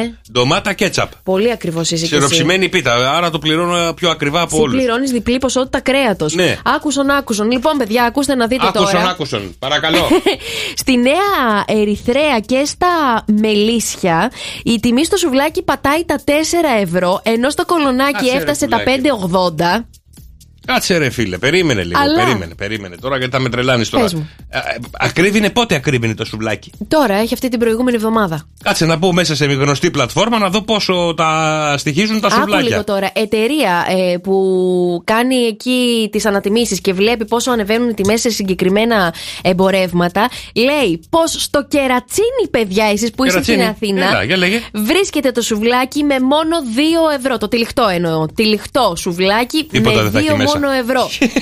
Τώρα, εάν θέλετε εσείς που είστε σε άλλες περιοχές και σε άλλες πόλεις της Ελλάδας, ναι, το πιο οικονομικό σουβλάκι στις υπόλοιπες πόλεις τον βρίσκουμε, λέει, στο Βόλο, που με μία απλή βόλτα στην παραλία του Βόλου. Α, πάμε μια βόλτα στο Βόλο, φάμε σουβλάκι. Το βρίσκουμε στα 3 ευρώ. Τώρα. Ρε, μας κοροϊδεύεις τώρα, αλήθεια. Τι εννοείς? Ψάχνω να βρω, εγώ τώρα ψάχνω να δω σουβλατζίδικα. Λοιπόν, και ψάχνω να βρω τιμές, τεμάχια, όχι, δεν θέλουμε τεμάχια, τυλιχτά. Λοιπόν, ναι, 3,80. 3,84 δηλαδή. Ωραία. 4 έχει το καλαμάκι χοιρινό σε πίτα. Ναι. Θα σου μιλήσω τώρα για το κοτόπουλο γύρο. Μπορεί να φτάσει, λέει, στην Αθήνα τα 5,80 το τυλιχτό, το χοιρινό τα 5,90 maximum. Ναι. Ναι, με 5,70. Τι θα γίνει, ρε παιδιά, με τα σουβλάκια? Εγώ ήθελα να πω, ρε παιδιά, χαμηλώστε το. Θυμάστε τότε, πρέπει να ήταν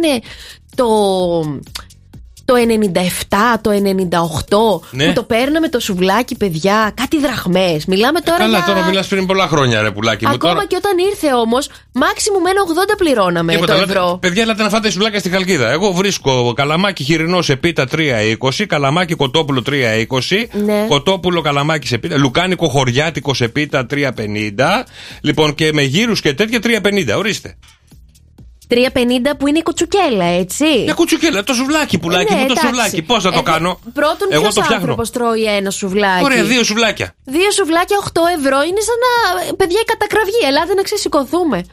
Δεν γίνεται αυτό τώρα. Είσαι okay εσύ με το 5 ευρώ να πληρώνεις? Εγώ το πλήρωνα πριν να κρυβίνει 5 ευρώ. Γιατί? Έτσι όπως το παίρνω, ναι, το χρέο είναι 5. Φαντάσου εσύ τώρα, άμα με το απλό το σουβλάκι το πληρώνεις 5, άμα βάλεις και διπλό. Σε αυτή τη στιγμή όπως έχει καταλήξει το σουβλάκι, ναι, που είναι το πιο οικονομικό που μπορεί να παραγγείλεις και να φας αυτή, ναι, τη στιγμή, σε συμφέρει να παίρνεις πάντα με πίτα παρά να το παίρνεις τεμάχιο. Δηλαδή να πάρεις ένα καλαμάκι. Μερίδα, παιδιά, να συζητήσουμε για τις μερίδες τώρα. Τι να συζητήσουμε, μορπινάς? Όχι, ρε παιδιά, για την ακρίβεια είναι τώρα αυτό τώρα το πράγμα. Φυτόγυρο με 2 ευρώ. Γάτα έχει για κρέας. Διαβάζω και τα σχόλιά σας, ρε παιδιά. Έχουμε φάει γύρω περιποιημένο. Ναι, εγώ θα σου πω ότι χθες πήρα 4 τεμάχια σουβλάκια, 2,60 το ένα. Πού τα παίρνεις, ρε πουλάκι μου? Θέλεις να σου πω? Εδώ από τη Χαλκίδα το πήρα. Δεν ξέρω, 2,60 το τεμάχιο. Το σουβλάκι ήταν τέτοιο, γίγας ήτανε? Ποιο, βρε Γιώργο μου, ήταν ένα κανονικό σουβλάκι, παιδιά, 2,60. 2,60 με πιτά. Όχι, ρε, τεμάχιο σου λέω, 2,60 το τεμάχιο. Καλύτερα να τρως πιτόγυρο. Το τεμάχιο, ρε. Εγώ παίρνω 2,5 το πιτόγυρο με όλα μέσα. Με όλα μέσα. Δεν ξέρει να παραγγέλνει, ρε. Την πιάνουν κότσο. Τη λένε είναι το γίγα στο χωριάτικο και κάνει τόσο. Και αυτή λέει ναι. Λοιπόν, ακούστε λίγο, ελάτε κι εσείς. Πείτε ότι και στις περιοχές σας υπάρχει μια ακρίβεια στο σουβλάκι. Γιατί εδώ δεν είπε κανείς ότι είναι φθηνό. 2,60 το τεμάχιο. Τι αλλά παίρνω, δεν ξέρω. Ρε πουλάκι μου, τώρα σου διάβασα. Τώρα 1,80 το τεμάχιο. 1,80. Τι να το κάνω, το αλλάξω. Μπορώ να σου δείξω εγώ. Πες το eFood και δες. Ναι. Δες τις τιμές, γιατί εκεί μπήκα και τις είδα. Και εγώ από εκεί παρήγγειλα χθες. Ένα μην ξαναπάρεις. Εντάξει, νηστικοί θα μείνουμε. Καταλήξαμε. Φτιάξ' το μόνος σου να τελειώνουμε, ρε παιδί μου, το σουβλάκι σου. Φτιάξ' το όπως θέλεις εσύ με την πίτα σου, το διπλό σου, το τριπλό σου, όπως θες να είναι. Με κορόιδευε ο Νίκος, γιατί πήγα και βρήκα παιδιά από γνωστή αλυσίδα που πουλάνε μίνι σουβλακέρες, οι οποίοι μπορείς να βάλεις κομματάκια από. Θες και σουβλακέρα, μωρέ. Θες και σουβλακέρα. Πήγαινε εδώ στο Δουβλίνο, μας στέλνει ο φίλος ο Θάνος και μας λέει 8 ευρώ, παιδιά. Και μιλάτε εσείς. Ναι, 8 ευρώ ρε εσύ Θάνο, αλλά άλλες οι τιμές εκεί που πληρώνονται. Το ίδιο συζητούσαμε με το Δρόσο πριν από λίγο. Και η Ντένι λέει και εμείς στη Σουηδία, παιδιά, εδώ 8 ευρώ. Ωραία, να πάμε στη Λίμνη που έχει 2,5 ευρώ η πίτα, παιδιά, απ' όλα. Ναι, ποιο χωριό είναι αυτό που μου πηγαίνεις εσύ με την κοπέλα σου και το τρώτε, πες μου λίγο. Πίνα. Πού? Δεσφίνα. Και τι πόσο το παίρνεις? Άμα είναι να πληρώσω 40 ευρώ βενζίνη για να πάω να φάω ένα σουβλάκι. Άστο ρε φίλε. Άστο κάτσε εδώ πέρα. Θα σου πω κάτι. Το κάνεις και λίγο σαν ημερής. Από το να πληρώσεις 40 ευρώ για να φάει όλη η οικογένεια, τουλάχιστον το δίνεις 40. Πας και τρως 2,5 ευρώ και αγαλιάζει η ψυχή σου, το μέσα σου. Και τους λες στην οικογένεια, ωραία φτάσαμε, ωραία φάγαμε. Όταν μαζέψουμε λεφτά θα γυρίσουμε. Πόση απόσταση? Εγώ πιστεύω η Δεσφίνα είναι κοντά, δεν είναι πολύ μακριά. Άμα το πας λίγο πατημένα είναι και 50. Όχι 50 λεπτά, πολλά είπα. Είναι και μία 20, ένα 10. 2 ώρες χοντρικά. Πολύ χοντρικά 2 ώρες. 2 ώρες πολύ χοντρικά, ρε παιδί μου, χοντρικά σου λέω. Βάλε τα διόδια, βάλε. Α σου πάω εγώ από δρόμο, δεν θέλω ούτε διόδια ούτε τίποτα. Για λέγε ρε τσαπατζή, για λέγε. Παιδιά, ριτσόνα. Παίρνεις τη ριτσόνα, βγαίνεις στίβα από τον παράδρομο, πας όπου θες. Δεν παίρνεις εθνική, απλά πράγματα. Άρα δεν είναι 50 λεπτά. Άμα το κάνει ο Δρόσος μέσω από τον παράδρομο 50 λεπτά, άρα είναι μισή ωρίτσα. Το θέμα είναι ότι όλοι συμφωνούμε, παιδιά, ότι υπάρχει μια ακρίβεια στο κρέας. Για παντού. Εντάξει, τώρα αν μιλήσουμε για ακρίβεια, είναι σε όλα τα πράγματα. Δεν είναι μόνο το σουβλάκι, δεν θα το ρίξουμε στο σουβλάκι το πόνο μας. Άσε, μια παρηγοριά έχουμε το βράδυ. Το σουβλάκι έχουμε είναι εθνική μας παρηγοριά. Τι θες αγάπη μου, σε κεράσω εγώ 2 σουβλάκια. Όχι παιδί μου, δεν είναι το θέμα εκεί. Μιλάω για το μέσο Έλληνα, για το μέσο άνθρωπο που δυσκολεύεται. Που δυσκολεύεται να φάει ρε παιδί μου ένα σουβλάκι. Γιατί? Συνδικαλιστικό κόμμα. Θα κατεβάσω. Κατέβασε, παιδιά. Ψηφίστε μπούτσικα, ψάχνουμε σύνθημα για το. Πώς θα το ονομάζει το κόμμα? Σουβλάκερ. Σουβλάκες. Βλά. Έλα ρε παιδιά, εντάξει. Σουβλάκες. Έλα ρεμίστε λίγο. Εντάξει, παιδιά, ακόμα το σουβλάκι καλά κρατάει, καλά είμαστε. Ας μην έχουμε παράπονο από άλλες περιοχές και άλλες χώρες, καλά είμαστε. Ακόμα. Σε λίγο που θα κρυβίνει και αυτό και θα μας κόψουν και το σουβλάκι, τότε μπορούμε να το συζητήσουμε. Α, τότε πρέπει να γίνει το κακό και μετά να το συζητήσουμε. Γιατί θες να κατέβω στον δρόμο με ένα πανό και ένα σουβλάκι και να λέω κάτι? Τι να κάνω, πες μου. Ωραία, βρήκα ιδέα. Θέλετε? Ναι. Πες. Θέλετε? Ναι. Ναι. Ωραία, θα ανοίξουμε σουβλατζίδικο. Μέσα, ρε φίλε. Πάμε. Έλα. Το πιο. Τι φτύνεις, Μαρή, δεν ξέρω τι έχεις φάει χθες το βράδυ. Τίποτα δεν έφαγα. Λοιπόν, θα ανοίξουμε ένα σουβλατζίδικο. Το πιο ακριβό σουβλάκι που θα μπορέσει να πουλήσει το δικό μας σουβλατζίδικο θα είναι 2,20. Μαζί σου. Μπράβο. Μαζί σου. Όλα 2,20. Πόσο θα μας πληρώνεις? Αυτό θα πληρωθείτε. Όχι, φίλε, δεν θα πληρωθείτε. Πώς θα βγάλουμε τις υποχρεώσεις? Θες να πληρωθείς κιόλας. Εσύ θα είσαι ο τυλιχτής.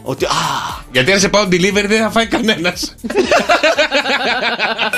Και τα δικά σας wake up call, να ξυπνήσουμε τα αγαπημένα σας πρόσωπα, παιδιά. Μηνυματάκι στο Viber 697-800-1048. Ναι, καλημέρα, Άννα. Ναι. Καλημέρα. Χρόνια πολλά, βρε Άννα μου, χρόνια πολλά. Ευχαριστώ πολύ, να είστε καλά. Ό,τι επιθυμείς την αγκαλιά σου να το βρεις. Σε καλούμε από το Shock FM και το Shock FM Morning Show. Ποιος μας έβαλε να σε πάρουμε τηλέφωνο και να σου ευχηθεί χρόνια πολλά? Η κόρη μου, καλέ, ποιος άλλος? Ποιος άλλος, η κόρη σου που αγαπάει πάρα πολύ, σε λατρεύει. Να είσαι πάντα γερή. Λατρεύουμε, είναι καλό παιδί. Να είσαι πάντα γερή και δυνατή, σου εύχεται. Σε ευχαριστώ. Καλά και εσείς. Τα πόσα κλείνουμε σήμερα? 67. Μικρή είσαι, νεότατη. Λοιπόν, και πάλι πολύ χρονιά. Πολύ μικρή. Πάρα πολύ μικρή. Το 67 πια τι είναι? Μικρή είναι, δεν είπα κάτι ρε παιδιά. Την κόρη, πότε την έκανες, σε τι ηλικία την έκανες? Η κόρη μου. Ναι. Τα 23. Από μικρή στα βάσανα που λένε. Από μικρή στα βάσανα. Λοιπόν, Ανούλα μου. Το γιο πιο μεγάλο.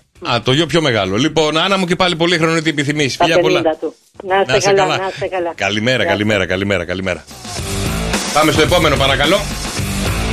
Γιατί σε λίγο, παιδιά, έρχεται ο μυστικός ήχος στο Shock FM Morning Show. Α, τώρα έρχεται ο ήχος. Ωραία, ευχαριστώ πολύ που συνοήσετε μεταξύ σας. Ελάτε, παιδιά, 2, 10, 300 και 104,8. Ο μυστικός ήχος που ψάχνουμε για 104,8 ευρώ μετρητά και να πάρετε σουβλάκια είναι αυτός.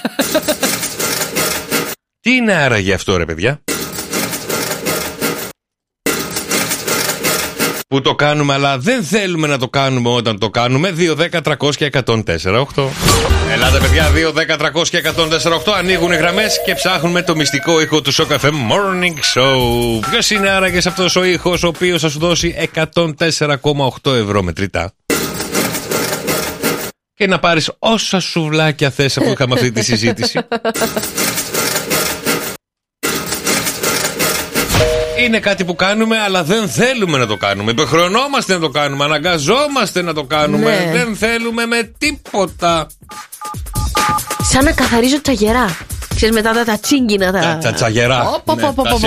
Τα ασημικά, γυαλίζει τα ασημικά η Μαρία. 2, 10, 300 και 104,8. Οι γραμμές μόλις ανοίξανε. Επικοινωνείς μαζί μας, μας λες τη μαντεψιά σου και κερδίζεις 104,8 ευρώ μετρητά. Αν πέσεις ακριβώς μέσα στον ήχο που έχουμε εμείς. Υπάρχει βέβαια και το ηχητικό ντοκουμέντο, υπάρχει το βίντεο βέβαια που έχουμε τραβήξει τον ήχο. Καλημέρα, Φάνη. Καλημέρα. Καλημέρα, Φάνη μου. Τι είναι αυτό που ψάχνουμε, βρε Φάνη μου, για 104,8 ευρώ μετρητά? Μήπως είναι τρίφτης που τρώγουμε κρεμμύδι? Ο τρίφτης, έχουμε τσακώσει το κρεμμύδι και του δίνουμε και καταλαβαίνει ένα πράγμα. Δεν είναι. Ναι, κάτι τέτοιο. Δεν είναι, βρε Φάνη μου, δεν πειράζει. Καλημέρα, καλημέρα, Φάνη μου, καλημέρα. 2, 10, 300 και 104,8. Κρεμμύδια δεν είναι κρεμμυδάκια. Μας βοηθήσεις λίγο ακόμα? Λίγο ακόμα, τι άλλο να πω? Δεν ξέρω, λίγο μια βοήθεια θέλουμε. Άντε, παρακαλούμε. Κάτι τρίβεις. Κάτι τρίβω.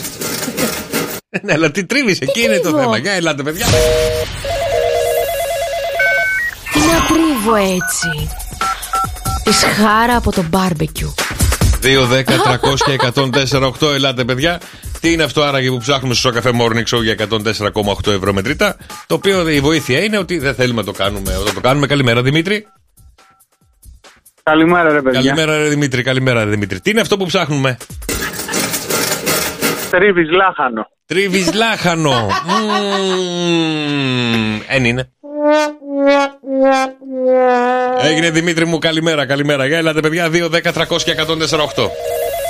Σας είπα, δεν θέλουμε να το κάνουμε. Δεν θέλουμε να το αναγκαζόμαστε να το κάνουμε. Καλά, και το τρίψιμο του λάχανου δεν είναι κάτι που τρελαινόμαστε και λέμε πάμε να τρίψουμε λάχανο. Ναι, αλλά δεν το κάνεις με βαριά καρδιά. Ναι, καλά, ρώτα το χέρι μου. Σιγά μαρή, σιγά μαρή. Σιγά, σιγά. 2, 10, 300 και 104,8. Για ακούστε.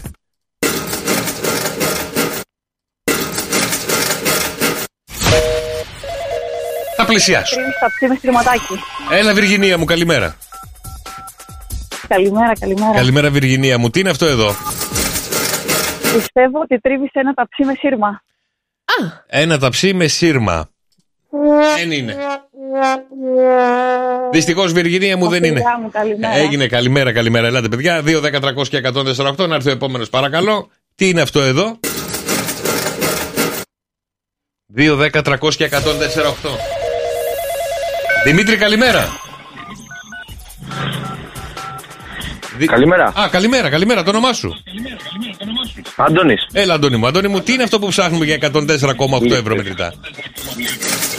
Είναι η βεντούζα στη λεκάνη που βούλωσε. Η βεντούζα στη λεκάνη που βούλωσε. Μ' αρέσει ο τρόπος που σκέφτεσαι, αλλά δεν είναι. Έγινε, Αντώνη μου, καλημέρα, καλημέρα, Αντώνη μου, καλημέρα. Χρύσα, καλημέρα. Καλημέρα. Καλημέρα, Χρύσα μου, τι είναι αυτό? Είναι κουμπαράς με κέρματα. Κουμπαράς με κέρματα. Δυστυχώς, Χρύσα μου, δεν είναι. Έγινε, Χρύσα μου, καλημέρα, καλημέρα. Καλημέρα, Ελένη. Καλημέρα. Ελένη μου, τι είναι αυτό?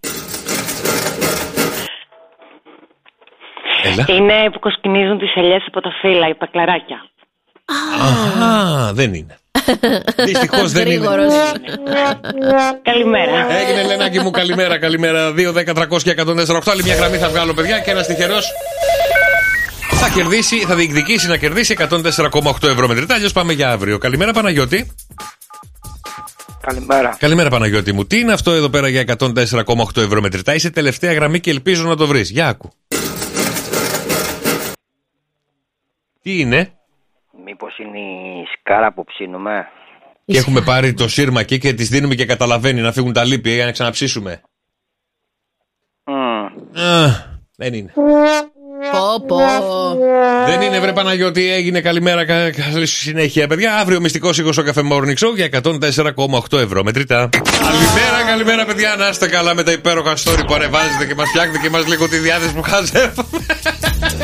Και αμέσως με το πει ο Γιώργος, παιδιά, μπείτε να δείτε από το συνεργάτη μας το παιδιά, story δείτε, του. Γιατί δεν το μοιραστώ εγώ όλο αυτό το ωραίο πράγμα, να το δείτε κι εσείς, να με γελάω μόνος μου? Γιατί είμαστε άρρωστοι εμείς εδώ πέρα, γιατί? Γιατί θέλω να σε αρρωστήσω λίγο ακόμα, μαράκι μου, γιατί κάτι διάβαζα τώρα εδώ πέρα και δεν ξέρω γιατί μου ήρθες εσύ στο μυαλό.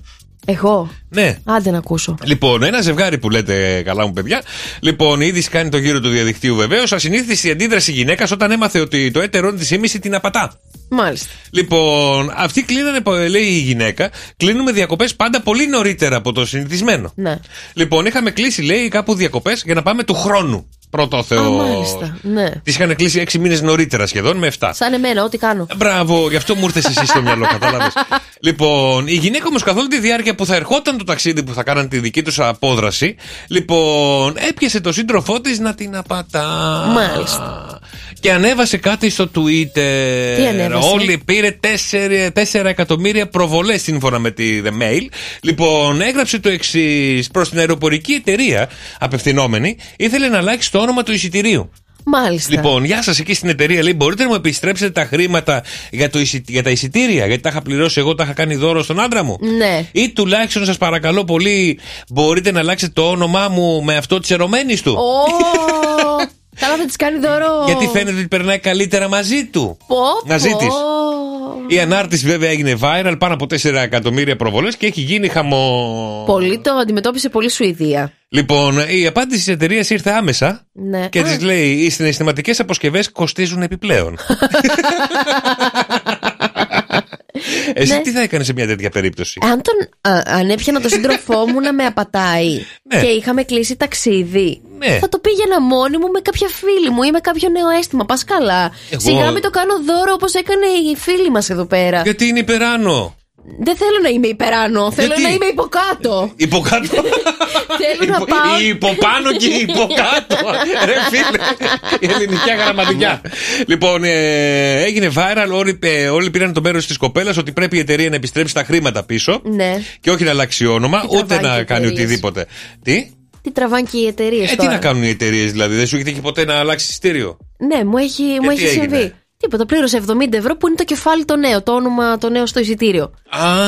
Γιατί? Δεν είναι, παιδιά, τα έχω ψάξει αυτά. Δεν είναι τόσο δύσκολο. Χωρίσατε μέχρι να έρθει το ταξίδι? Ναι.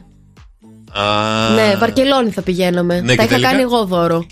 Καλά, εσύ δεν κάθεσαι. Κάτσε λίγο σπιτάκι. Δεν μου αρέσει να ταξιδεύω. Παίρνω και το άλλο έτερο όταν είναι το εκάστοτε. Ναι, εγώ τώρα διαβάζοντας αυτό, σκεφτόμενας διάφορα πράγματα και λίγο την κούνης. Λοιπόν, σκέφτηκα εγώ τώρα, ρε παιδί. Γιατί δεν το λες? Σκέφτηκα τώρα, λέω τώρα, αν είναι και χωρίσεις, μπορεί να έρθει ο αδελφός? Έχει το παιδί, είναι έτοιμο να χάσει στην παρουσιάστρια, αδερφό και όλα μαζεμένα. Τι το σκοτώσεις? Δεν θα φύγω. Στοιχίζει το ίδιο. Σε πάει. Άμα αλλάξεις μόνο το όνομα. Γιατί έχεις νεύρα, ρε πουλάκι μου? Με έχεις τσατήσει πάρα πολύ. Αμά, ρε φίλε, δεν είπα και τίποτα ο άνθρωπος, δηλαδή κάτι κακό. Να μαγκεί πιο οικονομικά το είπα. Καλημέρα στην Τέννη, καλημέρα στο Μαράκι, στη Λίτσα που θέλει την Γεωργίτσα γιατί της έλειψε πάρα πολύ. Καλημέρα στην Ελένη, στον Νεκτάριο, στον Τρίφωνο, σε όλα τα παιδιά μας που είναι στο Viber. Και ελάτε, παιδιά, σας έχω κουιζάρα. Σας έχω κουιζάκι, το πρώτο χριστουγεννιάτικο κουιζάκι. Για να σας δω τώρα πόσο καλοί είσαστε και να κερδίσετε μοναδικά δώρα μέσα από το Shock FM Morning Show στο Viber. Θα στείλετε απάντηση. Σε ποιο μέρος του κόσμου η πρωτοχρονιά βρίσκεται πιο μπροστά από τα Χριστούγεννα? Εδώ σας θέλω, αδέλφια. 6, 9, 7, 800 και 148. Τα μηνύματά στο Viber. Τρεις τυχεροί θα κερδίσουν μοναδικά δωράκια. Σε ποιο μέρος του κόσμου η πρωτοχρονιά βρίσκεται πιο μπροστά από τα Χριστούγεννα? 6, 9, 7, 800 και 148. Τα μηνύματά σου στο Viber. Και στην εξής ερώτηση, για τελευταία φορά το λέω, σε ποιο μέρος του κόσμου η πρωτοχρονιά βρίσκεται πιο μπροστά από τα Χριστούγεννα? Μάλιστα. 6, 9, 7, 800 και 148. Έλα Κεφίρ! Έλα ρε παιδιά! Τι έγινε ρε Κεφίρ? Τι κάνετε? Καλά είμαστε. Καλά είμαστε. Σε ποιο μέρος του κόσμου η πρωτοχρονιά βρίσκεται πιο μπροστά από τα Χριστούγεννα? Σε ποιο μέρος του κόσμου? Ξέρω εγώ, στην Αυστραλία. Αυστραλία, εντάξει, ευχαριστώ πολύ. Εντάξει, δεν είναι αυτή η σωστή απάντηση. Ευχαριστώ πολύ. Δεν πειράζει. Λοιπόν, παιδιά, ο καιρός. Το δελτίο καιρού του Shock FM. Αυτή τη στιγμή τη Χαλκίδα στη γέφυρα έχουμε 14 βαθμούς Κελσίου. Τι 14 ρε, έξω μπάζει ο τόπος ρε. Τι 14. Όταν έχει ηλιοφάνεια μου λες 3, τώρα έχει 14. Σε λίγο θα μας πεις να πάνε για μπάνιο. Μην βιάζεις.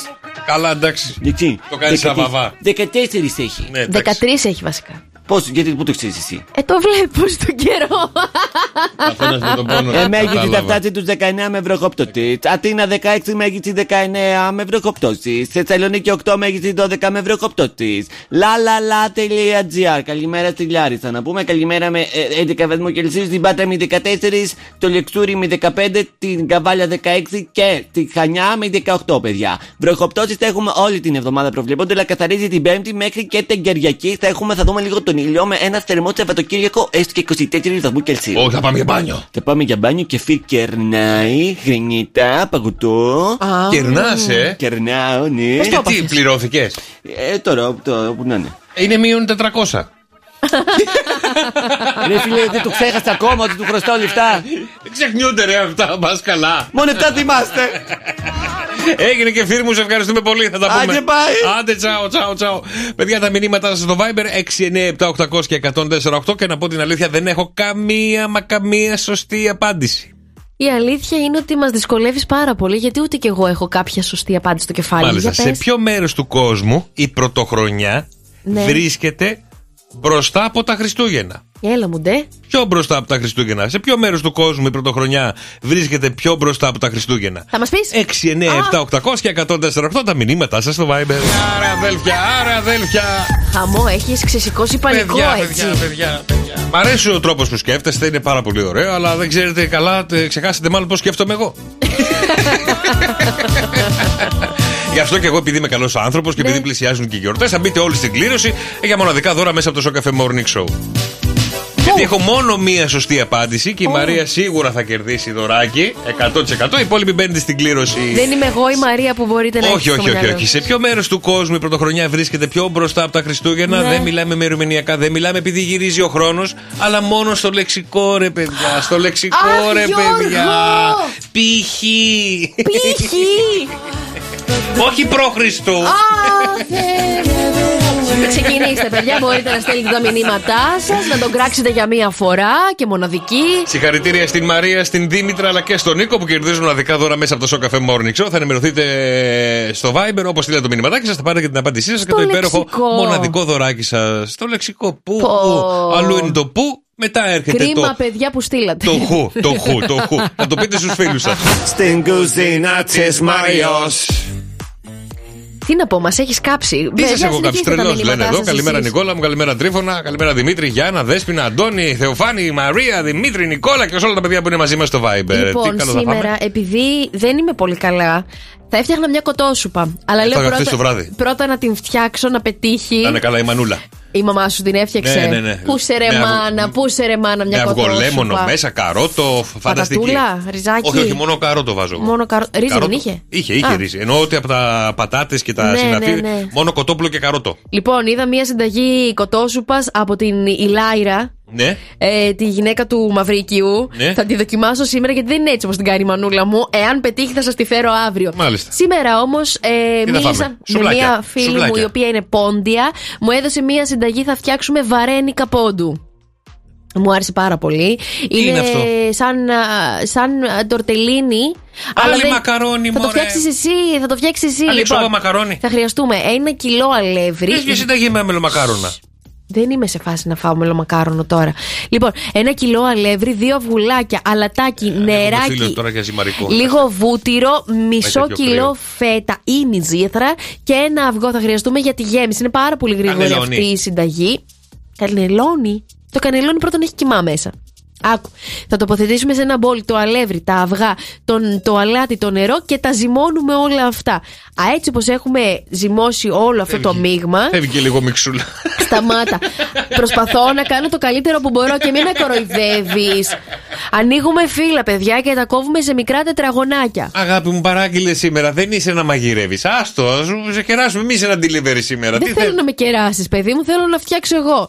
Λοιπόν, ανοίγουμε τα φύλλα, κόβουμε σε μικρά τετραγωνάκια. Γεμίζουμε τώρα με τυράκι ή με μυζήθρα τα τετραγωνάκια και τα κλείνουμε είτε σε μισοφέγγαρο είτε σε τριγωνάκια. Τα τοποθετούμε στην κατσαρόλα και τα βράζουμε όπως βράζουμε κανονικά τα μακαρόνια για 20 λεπτάκια. Τα στραγγίζουμε και τώρα θα κάψουμε βουτυράκι σε ένα τηγανάκι. Θα ρίξουμε και λίγο σκορδάκι να πάρει γεύση και αυτό το ρίχνουμε το ζωμό πάνω στα βαρένικά μας και θα γίνει, παιδιά, εξαιρετικό. Είναι και πάρα πολύ γρήγορη. Και από πάνω τι βάζουμε? Το λαδάκι, μόνο αυτό. Τι, μόνο λάδι και ζυμαρικό? Με βουτυράκι, ναι. Τυρί τριμμένο από πάνω, λίγο κιμά. Κιμά, όχι. Ρίξε όμως εσύ τυράκι. Η σαλτσούλα να φτιάξω μια κόκκινη γρήγορη σάλτσα. Με τα βαρένικα πόντου δεν τα τρώνε έτσι. Γιατί? Θα μας μάθεις εσύ τώρα καινούργια συνταγή από τον πόντο, δοξασμένο. Όχι, ρε παιδί μου, να βάλω κάτι, μια σάλτσα, κάτι να γλιστράει, μια αληφή. Για να σε ηρεμήσω, αυτή είναι η κεντρική συνταγή. Εσύ βάλε ό,τι άλλο από πάνω θέλεις τώρα, μα σου άρεσε. Μάλιστα, παιδιά, φάτε βαρένικα. Καθίστε εκεί, ανοίχτε ζυμαρικά με αυτό το κρύο τώρα που θα κοκαλώσουν και αυτά. Λοιπόν, καλή όρεξη. Άρεσε, Γιώργο, σταμάτα. Είναι καλό, αύριο θα σου φέρω κοτόσουπα από τώρα. Έχει τρέξει και λίγο μιξούλα από τη μητούλα της Μαρίας και κλείνουν τα ζυμαρικά. Κατευθείαν. Ρε εσύ, Γιώργο! Ρε παιδιά, τι μαζεύει κάποιος? Καλημέρα παιδιά, σήμερα Τρίτη ή αλλιώς Παρασκευή! Ή αλλιώς μπουκωμένες καλημέρες. Είμαστε και δύο μαντάρα, εντάξει, καλά είναι. Εντάξει, μεγάλες φαντάζεσαι να ήμασταν, μεγάλες έτσι, ασπιρίνες από το ένα, χαμομήλια από το άλλο. Σκεφτόμουν προχθές το Σαββατοκύριακο να ανεβάσω ένα story που κάνουν οι περισσότεροι με τα φάρμακα, ναι. Και λέω να το κάνω. Σήμερα κάτω. Όσο περνάνε οι μέρες είμαι λίγο καλύτερο, κρατάει λίγο αυτό, αλλά εντάξει, θα περάσει. Το έχεις καταλάβει ότι με κόλλησες έτσι? Απλά για να τα λέμε τα φασικά. Όταν δεν ξέρεις να ντύνεσαι και βγαίνεις έξω έτσι όπως βγαίνεις, τι περιμένεις τώρα? Πώς βγαίνω? Ότι αγάπη μου, έρχεσαι μέσα στο στούντιο και μας φοράς 45.000 ρούχα. Και ανάβει το κλιματιστικό. Το κλειστό το έχω, σήμερα κρυώνω. Ωραία. Και όταν είναι να βγεις να πας σε δουλειές ή πηγαίνω έρχεσαι πάνω-κάτω που βγάζεις και το σκύλο έξω, φοράς ένα μποξεράκι, σορτσάκι, μου βγάζεις τα πόδια μέσα στο κρύο έξω και ένα κοντομάνικο. Εγώ σε κρύωσα. Στο σπίτι μέσα. Εγώ σε κρύωσα. Εσύ με κρύωσες και τέλος πάντων πες ένα συγγνώμη. Άλλο θέλω να σου φέρω εγώ τώρα. Τι θέλεις? Θέλω να σου πω, έχει βγει η λίστα με τον διασήμων στο εξωτερικό που έχουν τους περισσότερους ψεύτικους followers στο Instagram. Γιατί πολλές φορές βλέπουμε 45 εκατομμύρια να ακολουθούν την Kim Kardashian. Πόσο κάνει? Βρείτε μου τιμές. Έχει πολλές τιμές για να πάρεις. Δεν θες να γεμίσεις και εσύ να γίνεις σαν τους υπόλοιπους με ψεύτικους followers. Γιατί? Γιατί αυτό κοιτάνε όλοι. Δεν υπάρχει λόγος, γιατί βγήκανε, παιδιά. Γιατί η άλλη έχει 2 εκατομμύρια follower. Ναι. 100 like. Κάπως έτσι πάει και καταλαβαίνεις. Αγάπη μου, αγόρασε και like αφού που την κάνεις τη δουλειά που την κάνεις. Α, ναι, λες να αγοράζεις και like. Αυτό το έχω ακούσει, ότι αγοράζεις follower και καλό είναι να αγοράζεις και τα like για να ισοβαθμεί το ένα με το άλλο. Γιατί συνήθως λέει από τους followers σου το 10 με 15% θα σου κάνουν like. Μάλιστα. Δεν θα σου κάνουν όλοι. Και όσο πιο λίγους followers έχεις, τόσο πιο πολλά είναι τα like.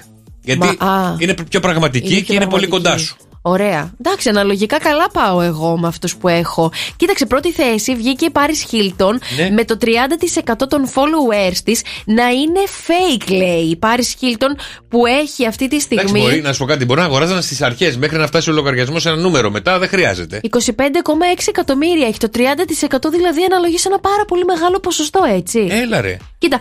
Πόσο κάνει να αγοράζω? Δρόσο. Παρακαλώ, κοίτα. Με 2,43 ευρώ λέει εδώ μπορείς να αγοράσεις 100 like. Όχι, δεν θέλω like. Θέλω να έχω follower και like. Να κάνω μισό εκατομμύριο follower. Μισό εκατομμύριο. Άμα να αγοράζεις, να αγοράσεις. Τι αγοράζω τώρα? Κάτσε ρε Καρτελιά, τι μισό εκατομμύριο? Το μισό μύριο είναι πολλά. Θα πέσουν πολλά βάρη στην πλάτη σου. Θα πρέπει να είσαι και ανάλογος influencer. Δεν είμαι influencer. Ναι, αλλά με μισό εκατομμύριο πάει να πει ότι κάτι κάνεις καλά. Άσου να με ψάχνουνε. Πόσα θέλω να δώσω? Παιδιά, λέει από 40-400 ευρώ μέχρι 4.000 ευρώ για. Τσάπα πράγμα. 100.000. Κοίτα, 40 ευρώ το συζητάμε. 400 δεν το συζητάμε. Όχι, είναι πολλά. Από το κεφίρι να μου τα δώσει. Ας τον άνθρωπο, δεν έχει. Λοιπόν, ο Λιονέλ Μέση βρίσκεται σε αυτή τη λίστα. Γιατί έχουν ανάγκη να πάρουν follower. Κοίταξε, 493 εκατομμύρια και οι 42 εκατομμύρια είναι ψεύτικοι λογαριασμοί. Άντε ρε, λοιπόν, αγόρασέ μου follower. Πω, ναι. Πω. Λοιπόν, και θα κάνουμε 500.000 πέντε. Οι πέντε θα είστε εσείς. Ο Κριστιάνο Ρονάλντο έχει, παιδιά, 75 εκατομμύρια ψεύτικους followers. Ναι, τους παίρνουν λίγους με δόσεις. Ναι, γιατί τους παίρνουν με δόσεις. Δεν τους παίρνουν μόνο κοπανιάς. Λοιπόν, ζιγούλια, αγοράζεις 200. Παίρνεις 2.000. Σε κάρφωμα.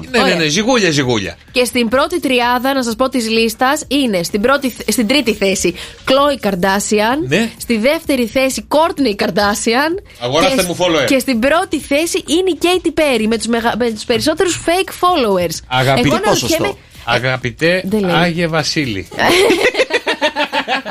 φέτος θα ήθελα να μου φέρεις. Εγώ απλά ήθελα να ρωτήσω με τους δικούς μας τι γίνεται. Έχω βρει. Εμείς δεν αγοράζουμε. Εμείς είμαστε team influencer. Κάτσε, περίμενε.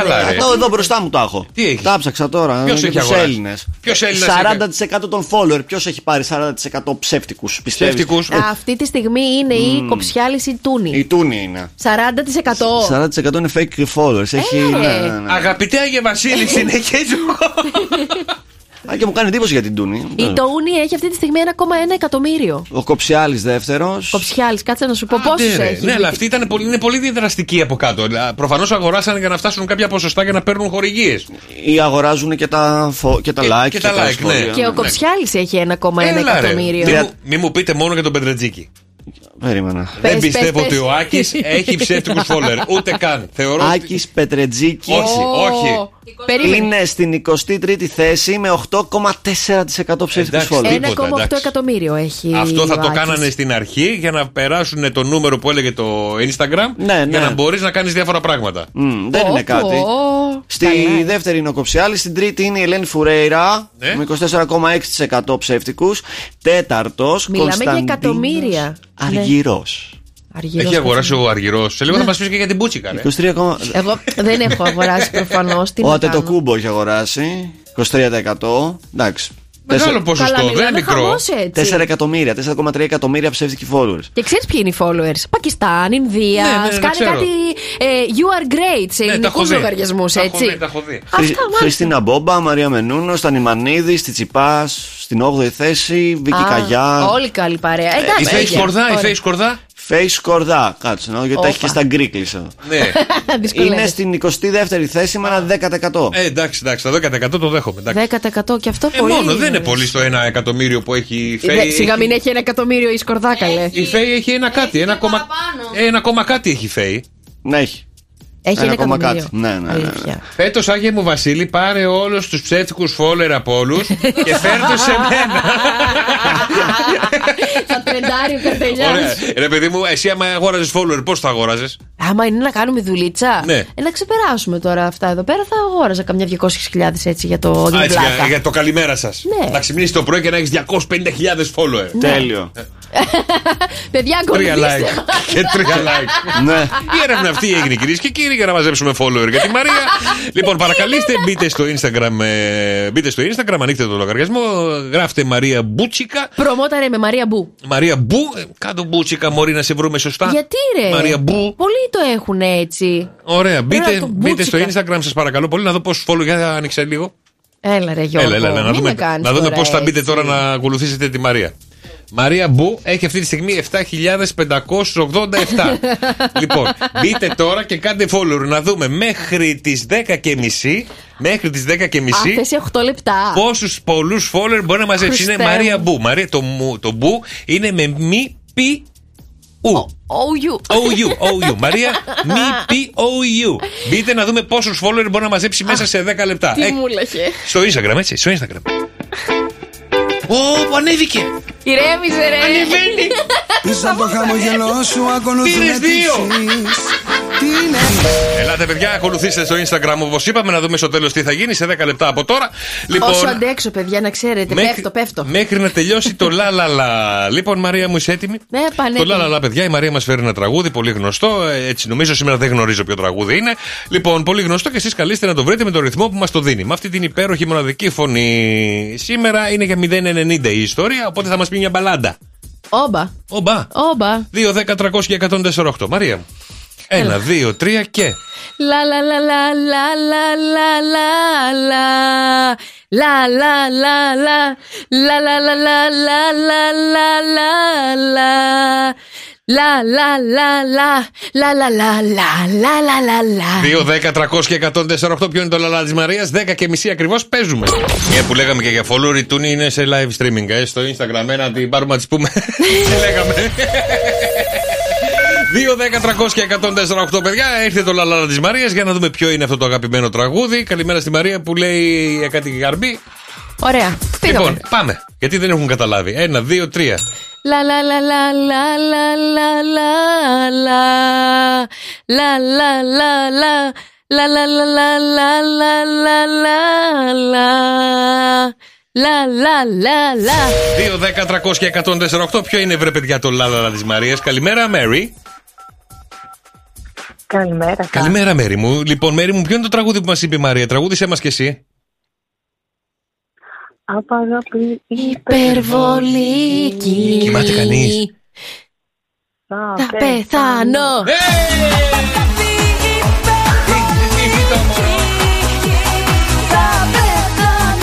Μέρη μου, μείνε στην γραμμή σου για να σου δώσουμε τα δωράκια. Σου ευχαριστούμε πάρα πολύ. Ανούλα Βύση ήταν, παιδιά, και όχι και τη γαρμπή. Αύριο στείλτε και δικές σας προτάσεις στο Viber στο 697-800-1048. Να παίρνει ιδέες η Μαρία. Μας ρωτάει κάθε μέρα ποιο να τραγουδήσω. Δώστε τις δικές σας ωραίες ιδέες, παιδιά. Καλημέρα, παιδιά. Τρίτη σήμερα, 28 Νοεμβρίου. Για να δούμε τι θα γίνει με τα άστρα και τα ζώδια που μας φέρνουν εμπόδια. Η ανάγκη μας για επικοινωνία σήμερα είναι εντονότερη από ποτέ, γι' αυτό και στρεφόμαστε στο κοντινό μας περιβάλλον. Τις άλλες μέρες δεν μιλάμε. Κριέ, σήμερα σε διακρίνει τέτοια δυναμικότητα και ζωντάνια που διαθέτεις όλα τα φόντα για να ξεπεράσεις προβληματικές καταστάσεις. Η μέρα σου είναι 1-8. Ταύρε. Μην κοροϊδεύεις, ρε Γιώργο. Κι εγώ έτσι είμαι,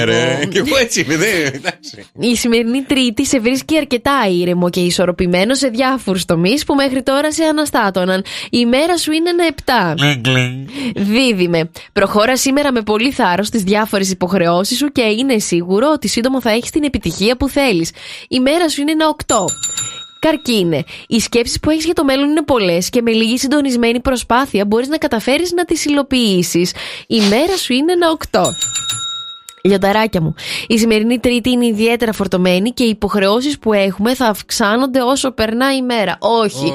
Η μέρα σου είναι 1-6. Ωραία, είσαι και αρρωστούλα, μωρέ. Παρθένε. Δεν βλέπει ούτε την οθόνη. Η ένταση και η ενέργεια που θα έχει σήμερα θα είναι πέρα από τα συνηθισμένα. Φέρε στην επιφάνεια ζητήματα που θέλουν ξεκαθάρισμα. Η μέρα σου είναι 1-6. Ζυγέ. Σήμερα θα πρέπει να είσαι πολύ τυπικός και συνεπής στις υποχρεώσεις σου. Η μέρα σου είναι 1-5. Σκορπιέ. Τα νεύρα σου σήμερα δεν είναι σε καλή κατάσταση και αυτό δεν αφορά μόνο εσένα. Να τα χαλάσεις. Αλλά και τους ανθρώπους που βρίσκονται γύρω σου και στους οποίους ξεσπάς με κάθε αφορμή. Η μέρα σου. Σκορπιέ, είπα γενικά. Η μέρα σου είναι 1-2. Το ξότι. Σ' άρεσε. Η μέρα. Τι λέω ανέκδοτα, κακώς τα λέω. Το ξότι. Η ημέρα θα είναι δύσκολη για εσένα γιατί κάποια απρόσμενα γεγονότα θα σε πιέσουν και θα απαιτήσουν να ασχοληθείς μαζί τους. Η μέρα σου είναι 1-6. Εγώ και ρε, η ανυπομονησία που σε διακατέχει σήμερα θα σε οδηγήσει σε στραβοπατήματα. Η μέρα σου είναι 1-6. Υδροχόε, η μέρα θα είναι απαιτητική για εσένα καθώς κάποιες καθυστερήσεις θα πάνε πίσω τα σχέδιά σου. Η μέρα σου είναι 1-6. Και ψαράκια, οι καθημερινές αντιπαραθέσεις και ο ανταγωνισμός τόσο στο φιλικό σου και στο οικογενειακό σου περιβάλλον δεν σε αφήνουν να σκεφτείς καθαρά. Η μέρα σου είναι 1-7. Και τι γίνεται, παιδιά, όταν ένας κυνηγός πάει να βρει αρκούδες να σκοτώσει, αλλά τελικά όλες οι βολές του είναι τζούφιες. Ήταν ένας κυνηγός, καλά μου παιδιά, ο οποίος ξυπνάει το πρωί και πάει στο βουνό για κυνήγι, ήθελε να σκοτώσει αρκούδες. Περπατάει στο βουνό, κρύβεται πίσω από ένα θάμνο και να σου μπροστά του μια αρκούδα. Κάθεται με τον τουφέκι, την κεντράρει, πάρτε κάτω την αρκούδα, πάει να ελέγξει καμαρωτός, κοιτάει κάτω, πουθενά η αρκούδα. Αφού τη χτύπησα, λέει, πού πήγε η αρκούδα? Ξαφνικά νιώθει ένα χτύπημα στην πλάτη. Γυρνάει και πίσω του είναι η αρκούδα. Ω Χριστέ μου! Η αρκούδα έχει σταυρώσει τα χέρια και του λέει, όπως κατάλαβες, φιλαράκο, με πέτυχες. Με πέτυχες. Τώρα ξέρεις τι πρέπει να γίνει, έτσι. Ή θα σε αυτό σου, ή θα σε φάω. Διαλέγεις και παίρνεις.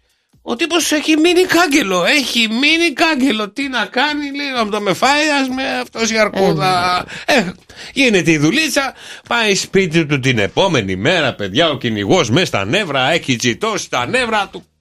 Πάει και παίρνει Καλάσνικοφ, πάει και παίρνει Εφνή, πάει και παίρνει μη 16, 42 όπλα και βγαίνει στο βουνό να σκοτώσει την αρκούδα. Κρύβεται πίσω από ένα θάμνο και να σου μπροστά η αρκούδα. Τώρα, μωρή ρουφιάνα, θα σε φάω, λέει, θα σε σκίσω. Απλώνει το όπλο. Κάτω, πάρτε κάτω την αρκούδα. Την καθάρισα, λέει ο τύπος. Πάει εκεί πέρα που σκότωσε την αρκούδα. Πουθενά η αρκούδα. Ωρε φίλε, πού πήγε η αρκούδα? Ξαφνικά νιώθει ένα χτύπημα στην πλάτη. Γυρνάει πίσω και βλέπει την αρκούδα. Του λέει με σταυρωμένα τα χέρια η αρκούδα, φιλάρακο, ξέρεις τώρα τι πρέπει να συμβεί, έτσι, ξέρεις πολύ καλά. Ή θα σε αυτός ή θα σε φάω, διαλέγεις και παίρνεις. Τι να κάνει ο φίλος μας? Τι να κάνει, καταλαβαίνετε? Την άλλη μέρα, παιδιά, πάει και αγοράζει ένα μπαζούκα με ένα ρουκετοφόρο και λέει, τώρα δεν υπάρχει περίπτωση, θα τη σκοτώσω την αρκούδα. Ξυπνάει το πρωί, πάει στο βουνό, κρύβεται πίσω από τον αθάμνο. Να σου και η αρκούδα στο βάθος. Βγάζει τον μπαζούκα, την κεντράρει. Πάρτι κάτω την αρκούδα, τώρα, λέει, τη σκότωσα. Πάει εκεί πέρα που είχε χτυπήσει την αρκούδα, κοιτάει, πουθενά η αρκούδα. Και να σου το γνωστό χτύπημα στον ώμο. Η αρκούδα από πίσω τον κοιτάει, του λέει, φιλαράκο, φιλαράκο, έλα, πες την αλήθεια. Για κυνήγι δεν έρχεσαι, έτσι? Αχ, στην αρχή μου άρεσε. Γιώργος και Μαρία. Shock FM Morning Show. Κάθε πρωί στις 7. Άκουσέ τους και στο lalala.gr.